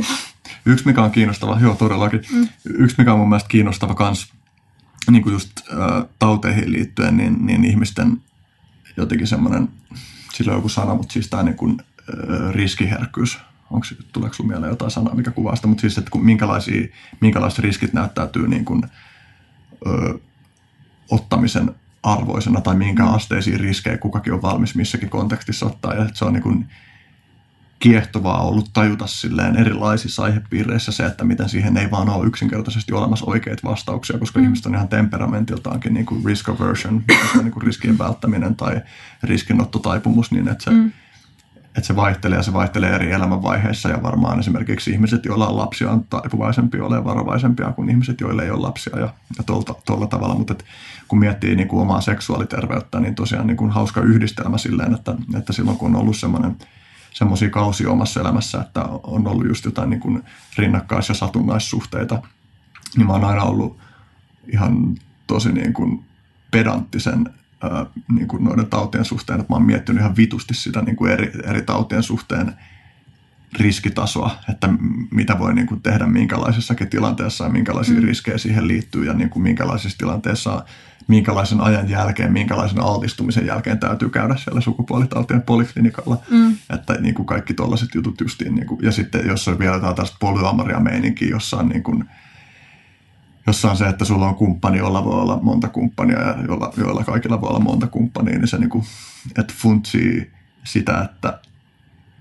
mitä kaikkea sun täytyy ottaa huomioon, mitä kaikkea sun täytyisi tietää muiden seksuaalisesta käyttäytymisestä, jotta sä voit tehdä valistuneita valintoja omista valinnoista ja mitä sun täytyy kertoa, niin kuin detalje, mitä detaljeja sun täytyy kertoa, jos sulla on useita, useita niin kuin seksikumppaneita, niin, niin kuin sun seksuaalikontakteista yhden kanssa toiselle, niin kuin, jotta se toinen voi tehdä valistuneita päätöksiä. Ja tämä on niin yksi sellainen juttu, jonka takia mä oon henkilökohtaisesti erittäin tyytyväinen siitä, että mä en enää ole tuossa tilanteessa, koska niin kuin, etenkin yhdistettynä. Niin kuin siis hyvä puoli on, että se on varmaan ihan niin kuin tautien osalta terveellistä, terveellistä olla niin kuin vähän enemmän kuin vähemmän pedanttinoista, mutta sitten mm. ehkä niin kuin mielenterveydellisesti se ei ole aina niin optimaalista, mutta niin kuin mm. välillä mä mietin sitä, että miten helvetissä ihmiset diilaa noiden asioiden kanssa ja sitten mä välillä myös havahdun siihen, että eri ihmisten niin kuin riski, tosiaan se riski, riskitaso on eri alueella. Mä mietin myös, että miten niin kuin seksuaalineuvonnassa, seksuaalikasvatuksessa opetetaan tai miten siinä lähestytään sitä, että miten niin arvioida sitä, että minkälaiset riskit on niin kuin siedettäviä ottaa. No siis eihän sitä aikaisemmin ole lähestytty juuri ollenkaan, mm. että, että riski on riski, mm. niin älä tee sitä tyyppisesti. Mm. Tai että niin kuin kondomi on ainoa tapa suojautua seksitaudelta, joten mm. kaikkien ihmisten tulisi kaikissa tällaisissa riskialttiissa seksuaalisissa kontakteissa käyttää kondomia. Ja kun eihän se oikeasti niin just mene. Mm. Ja si- sitä se niin kuin jotenkin seksuaalikasvatus tai seksuaaliterveystieto tai tuki tai valistus, mikä tahansa on pystynyt jotenkin niin kuin hanskaamaan, että, että niin kuin ymmärrettäisiin, että se ihminen just tavallaan ei tottele niitä kieltoja, vaan että mentäisiin sen ihmisen kanssa niin kuin pohtimaan itse ihmisen prioriteetteja ja arvomaailmaa ja mitkä riskit ollaan valmiit ottamaan ja mitä ei. Ja jos sä oot valmis ottaa nämä riskit, niin mitä sun silloin kannattaa ottaa huomioon, jotta sä voit sitten niinku kuitenkin minimoida sen riskin. Tavallaan, että et sitä ei ole pystytty niinku tekemään ollenkaan. Että varmaan se on varmaan se on resurssikysymys, koska kyllähän sellaiseen menee paljon enemmän aikaa ja, ja vaivaa kuin sellaiseen, että sanotaan, että käytä kondomia, piste. Mm. Että et se on varmaan varmaan resurssikysymys, mutta mä jotenkin pitäisin sitä ihan hirveän tärkeänä, koska siis jotenkin se, että ihmiset myös niin kuin edes tiedostaisi ne tavallaan riskit, jotka on valmiita ottamaan. Hmm. Ja, ja niin kuin tiedostaisi sen, että et, et mikä, mitä mä en niin kuin missään nimessä halua tehdä ja mitkä on sitten taas sellaisia asioita, jotka voi olla haitallisia, mutta mä haluan tehdä ne ja mä oon niin kuin valmis tekemään Hmm. ne. Niin sellainen niin kuin edes hahmottaminen se oman jotenkin riskikarttansa, tai voisiko niin sanoa, mutta siis sellaisen suhteen, niin olisi jotenkin ihan hirveän tärkeää, koska sit jos sä tiedostaa sitä, niin kuitenkin se on jossain alitajuisesti sun käyttäytymismalleissa ja sit, sit sä voit tehdä tosi niinku hölmöjä päätöksiä ja niinku katua niitä tosi paljon myöhemmin, Mm. mm. kun sä teet ne sellaisessa tilassa, että sä et ole niinku tunnistanut niitä aikaisemmin. Hmm. Tästä tulee mieleen yksi aihe, jota me ei ehditä kauheasti käsittelemään, mutta joka oli täällä listalla, Mm. niin sä puhuit tästä nudgingista, Joo, joka voiko sanoa, että ajatuksena on siis se, että, että pyritään funtsia sellaisia malleja, joilla yhteiskunta voi niin kuin töniä ihmisiä ö, ilman, että asetetaan mitään ehdottomia kieltoja tai rajoituksia, niin töniä ihmisiä tekemään ikään kuin, niin kuin parempia ratkaisuja, mm, niin että voisiko olla, niin kuin, tai varmasti onkin siis keinoja töniä ihmisiä tekemään seksuaaliterveellisempiä ratkaisuja, koska ihmiset joka tapauksessa soveltaa jotain sisäistä heuristiikkaansa siinä mielessä, että, että ihmiset ei vaan funtsi läpikotaisin suurinta osaa tekemistään seksuaalisista valinnoista, niin että mm. voidaan me niin kuin ylläpitää sellaista ilmapiiriä, jossa ihmiset tekee. No tietysti siis kyllähän tätähän kaikki se niin kuin kondomin käytön toitottaminen ja muu, muu niin kuin on. Että et sinänsä niin kuin, niin paljonhan me tehdään sitä. niin. Mutta sitä voisi ehkä just vaan tehdä vielä niinku taitavammin. Mm. Ja, ja tota, mun mielestä sellainen termi kuin choice architecture, mä en tiedä, Mm. olisiko se niinku joku va- valinta-arkkitehtuuri Mm. tai sellainen, että, niinku, että tarjottaisiin sellaisia, sellaisia vaihtoehtoja tavallaan, jotka, jotka olisi jotenkin kaikki aika ehkä hyviä, tai että siellä olisi ainakin sellaisia, mihin voisi, lisää, voisi, voisi niinku sisältyä jotain riskejä, mutta että et sitten ne niinku ainakin tehtäisiin taitavasti, tai Mm. niinku, että ta- tarjottaisiin sellaisia vaihtoehtoja myös, että et jotenkin ymmärtäen se ihmisen niinku, käyttäytymispsykologinen aspekti, että ihminen ei, ei välttämättä aina tee itsensä kannalta parhaita ratkaisuja, ainakaan jos ei niinku tiedosta sitä osaa itsessänsä, joka niitä tekee. Että, Mm. että jotenkin se on tosi kiehtova osa-alue myös niinku käyttäytymistiede ylipäätään ja yhdistettynä just niinku johonkin tällaiseen seksuaalisuuteen tai, tai lääketieteeseen edes ylipäätään se, että, että miten, miten valistetaan ihmisiä ja miten pyritään ihmisiä saamaan aikaiseksi käyttäytymismuutos jossain asiassa, niin se on, niinku, se on tosi kiinnostavaa ja, ja siinä mun mielestä niinku ollaan menty aika päin honkiin, että, että ollaan vaan toitotettu sellaista ylhäältä päin sellaista kaikille sitä samaa, eikä Mm. just pyritty ymmärtämään niitä yksilöllisiä eroja ja niin kuin prioriteetteja. Mm. Oletko lukenut Jonathan Haidtia? Joo. Mä mietin, kun se puhuu niistä moraalisista intuitioista, joita ihmisillä on, niin sitten mä oon miettinyt sitä kysymystä, että, että miksi me suhtaudutaan niin eri lailla eri aihepiireihin liittyviin riskeihin, koska joku jääkiekon pelaamiseen liittyvät riskit, mm. vaikka ne voi olla niin kuin, voi tulla aivovaurioita, voi tulla niin kuin pahimmassa tapauksessa tappavia vaurioita, se on vaarallista. Vuorikiipeilyn riskit on aika ok. Mm. Mutta sitten niin kuin päihteisiin ja seksiin liittyvät riskit esimerkiksi on paljon enemmän niin kuin tabuaiheita ja semmoisia, mihin liittyy paheksuntaa ja moraalista närkästystä. Mm. Ja, ja niin kuin, että mihin kaikkeen se liittyy, että onko siinä just joku semmoinen, että, että meissä on sisäänrakennetusti, että se triggeröi jotain meidän tosi syvälle sisäänrakennettuja Mm. Moraalikäsityksiä. Ja mä en tiedä, vitsi kun muistaisi, että mikä se niin kuin Haidtin tarkka määritelmä on, että mitä se tarkoittaa niillä moraalisilla mm. intuitioilla, mutta niin kuin jotenkin semmoista syvältä tulevaa tunnetta siitä, että mikä on oikein Mm. tai mikä on niin kuin hyvää ihmisyyttä, mikä on Mm. hyvän elämän ilmentymistä. Mä oon jotenkin itse yhdistänyt, ootko lukenut Chasing Fire? En ole. Se on tota, no sen voi varmaan jokainen itse googlata, mutta siinä on mielestä semmoinen kiinnostava ajatus tavallaan niin kuin sellaisesta flow stateista. Ja, ja tavallaan jotenkin ähm, mä ehkä ajattelisin jotenkin niin, että, että johonkin jääkiekko, jääkiekon peluuseen tai vuorikiipeilyyn ja niiden, niiden tavallaan mukana tuomiin riskeihin on helpompi suhtautua, koska ne on jotenkin tosi niin kuin rationaalisia sellaisia toimia, joista on niin kuin, joihin ei liity sellaista jotain niin kuin suurta nautinnon sellaista niin kuin jotain tunnetta. Ja musta tuntuu, että sitä sellaista nautinnon Ai ei. sellaista niin kuin tavallaan, Mm. joka aiheutuu jostain jostain niin kuin sellaisista tosi syvällisistä aivokemiallisista niin kuin tosi vahvoista tavallaan naut, mm. nautintoa tuottavista asioista. Että kyllähän niin kuin endorfiinit on, on tosi niin kuin vahva tavallaan nautintoa tuottava aine, mutta, mutta on ne eri asia kuin vaikka, vaikka joku heroini. En mä sano, että mm. heroini on hyvästä, mutta et, et niin kuin sitä, sitä jotenkin pelätään sellaista niin kuin tosi vahvaa nautintoa tuovaa asiaa. Mm. Se on jotenkin pelottavaa, koska tuntuu, että tai niin kuin, se voi se ajatusketju mennä helposti niin, että, että sit ihminen jo saakka olla niin kuin rationaalinen siinä tilassa ja sitten se ei osaa hallita itseään. Ja mm. se on niin kuin jotenkin, me koetaan se pelottavana. Mm. Niin, ehkä tosiaan se ero on niin kuin siinä, että vaikka lätkän pelaamisesta tai vuorikiipeilystäkin menee tiloihin, niin ihminen pysyy silti aika pääsääntöisesti ehkä ennustettavana niissä. Niin, kontrollissa tavalla, tai kontrollissa. Hmm. Toi Chasing Fire kuulostaa kyllä tutulta, kenen kirjoittama se oli? Mä muistan niiden jäbien nimiä, mutta ne on joka tapauksessa tutkinut niin kuin flow statea mm, monelta monelta eri kannalta, mutta myöskin niin kuin, tavallaan psykedeellisen kokemuksen kannalta. Joo. Ja tavallaan peilaa just sitä, että miten, miten se, että, että flow stateen voi päästä just vaikka urheilemalla mm. ja niin kuin tällaisilla tavallaan tekemään semmoisia ta- tavallaan aiheuttamalla se itse. Ja että miten sellaista flow jotenkin pidetään niin kuin luotettavana mm. ja, ja jotenkin hyväksyttävämpänä kuin sellaista, mm. joka aiheutuu jostain niin kuin ulkopuolesta, vaikka niin kuin psykedeleistä tai, tai jostain sellaista asioista, mitä me ei ehkä välttämättä itse olla niin kuin kontrolloidusti halli, mm. hallittu ja haettu. Oliko se James Orokin kirja? Mun mielestä ei.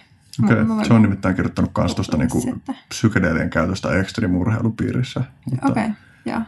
Joo, kiinnostavaa. Joo, Nyt täytyy kiinnostavaa. alkaa sitomaan kiinni. Niin. Tätä, tota, mä katson vielä ihan nopeasti Joo. silmäilen tässä, että onko vielä jotain.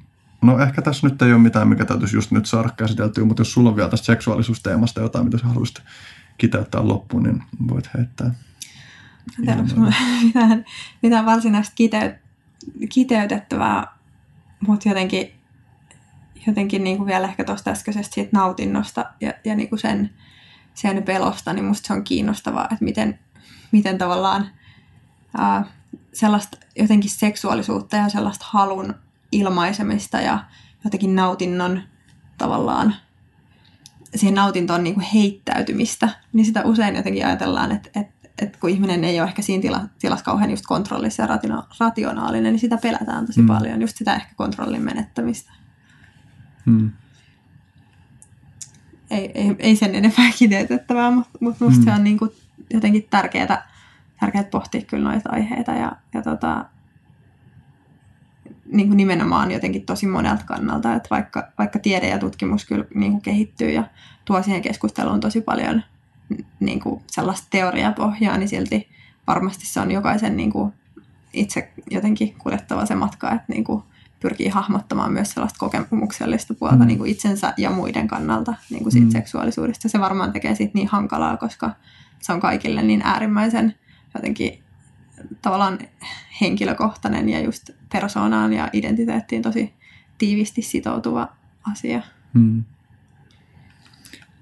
Niin, jotenkin se mahdollisuus päästää kontrolli turvallisissa puitteissa on kuitenkin hienoimpia juttuja, mitä ihminen voi kokea. Ja siinä ollaan myös jotenkin niin perustason juttujen kanssa tekemisissä. Jotenkin se, mä tiedä se, mitä me tullaan tähän maailmaan. Mm. Siinäkin on niin kuin kyse jostain jonkun tuntemattoman läpinavigoinnista. Ja mm. Se vaikuttaa, en voi väittää muistavani, mutta vaikuttaa semmoiselta yhtäaikaisesti kauhistuttavalta ja ekstaattiselta jutulta, mitä seksuaalisuuskin paljon on. Niin. Joo, loppukysymykset, joita esittelen mm. kaikille vierailleni, joita on itse asiassa hieman retusoinut tässä ajan saatossa, koska on huomannut, että kaikki niistä ei ole sellaisena ollut aivan niin toimivia kuin mitä mä oon aluksi ajatellut, mutta ensimmäinen kysymys olkoon kuitenkin tämä perinteinen, eli minkälaiset asiat inspiroi sinua? Öö, mua inspiroi sellaiset ei-yksiselitteiset asiat, kuten seksuaalisuus. Sellaiset, joissa on niin kuin ihan loputtoman paljon pohdittavaa ja loputtoman paljon, loputtoman niin kuin paljon erilaisia jotenkin näkökulmia ja puolia. Sellaiset. Hmm yleiskiinnostuneelle ihmiselle sopiva Tyypillistä ehkä. Minkälaista asiat pelottaa sinua? ehkä nämä samat asiat. Hmm. Seuraava kysymys on retusoidussa muodossaan, koska se on aiemmin ollut, että, että minkälaista asiat on muovannut, mutta mä ajattelin, että tai mä miettinyt, että se on toisaalta liian yleispätevä niin kuin sellainen, että siihen on vaikea vastata mitenkään tyhjentävästi ja sitten toisekseen niin kuin usein niitä tulee jo käsitellyksi näiden keskustelujen aikana, mutta sen sijaan mä muotoilen sen niin, että kerro jostain asiasta, joka on muovannut sua. Varmasti lääkäriys. Sitä mä oon niin viime aikoina jotenkin paljon pohtinut, että miten ja jotenkin minkälaisia asioita se on musta muovannut. Ja ju- just tämä tulee ehkä siihen, mistä puhuttiin sit persoonasta ja että miten, miten tavallaan pitää se persona ulko- ulkopuolella siitä omasta työstä, mutta kun se väkisin tulee sinne, niin miten myös se tavallaan työpersona, ehkä jotenkin just lääkärinä hmm. etenkin, tulee lähelle sitä omaa niin kuin minä, joka on ollut aikaisemmin olemassa ilman sitä lääkäri minä. Hmm. Niin se, se, se, on tosi kiinnostavaa. Sitä on, se ei varmaan ikinä niin kuin lopeta ihme, ihmetyttämästä, että miten paljon se tekee niin kuin hyvässä ja huonossa. Hmm jos asiat sujuu optimaalisella tavalla, niin minkälaisessa suunnassa sä menet viiden vuoden päästä? Ähm, minkälaisessa suunnassa mä menen varmaan aika samassa suunnassa kuin nyt mm. tietyltä, tietyltä osin, mutta toivottavasti mä oon myös oppinut paljon uutta ja, ja niin kuin on parempi oppia vielä kuin nyt. Ja, ja tota, toivottavasti kehitän itseäni aktiivisesti teen paljon erilaisia juttuja edelleen. Hmm. Mä itse asiassa kokeilen, meillä on nyt vielä muutama mm. minuutti aikaa, ja. mä kokeilenkin toisenlaista muotoilua ja. tuohon kysymykseen, joka menee niin, että kato viiden vuoden päähän ja kerro jostain sellaisesta asiasta, joka on muuttunut merkittävästi nykytilanteeseen nähden sun elämässä. Mun elämässä vai yhteiskunnassa? Sun elämässä. Mutta sinne voi tietysti kytkeytyä. Niin. Ähm. No, mun on ehkä, tai ainakin toivottavasti helpompi, helpompi jotenkin yhdistellä just sitä jotenkin lääkärin työtä ja lääkärin minä ja muuta elämää, koska nyt se tuottaa paljon päänvaivaa ja paljon haasteita, että mitä mä saan olla muussa elämässä, jos mä oon lääkäri ja mitä mä en saa olla. Ja siihen liittyy paljon niin kuin yhteiskunnallisia sellaisia oletuksia, mm. mutta myös paljon semmoista omassa päässä olevaa olettamista. Hmm viimeinen kohta on mm. se, jossa sä saat toivottaa ihmislajille jotain? No mä toivotan ihmislajille sitä, että, että jotenkin kollektiivisessa, kollektiivisessa mielessä meidän aivoissa kehittyisi kyky olla empaattinen. Voi, voi tapahtua fysiologisesta tai kulttuurillisesta evoluutiosta johtuen, mutta toivottavasti jommasta kummasta. Hmm. Kiitoksia. Jatketaan tästä. Kiitos. Oi, menipäs se nopeasti. Se meni. Oli kyllä niin kuin siinä kohtaa, kun sanoin siitä, että Ihmisiä, siis eläimiä. Ihmisiä, siis eläimiä.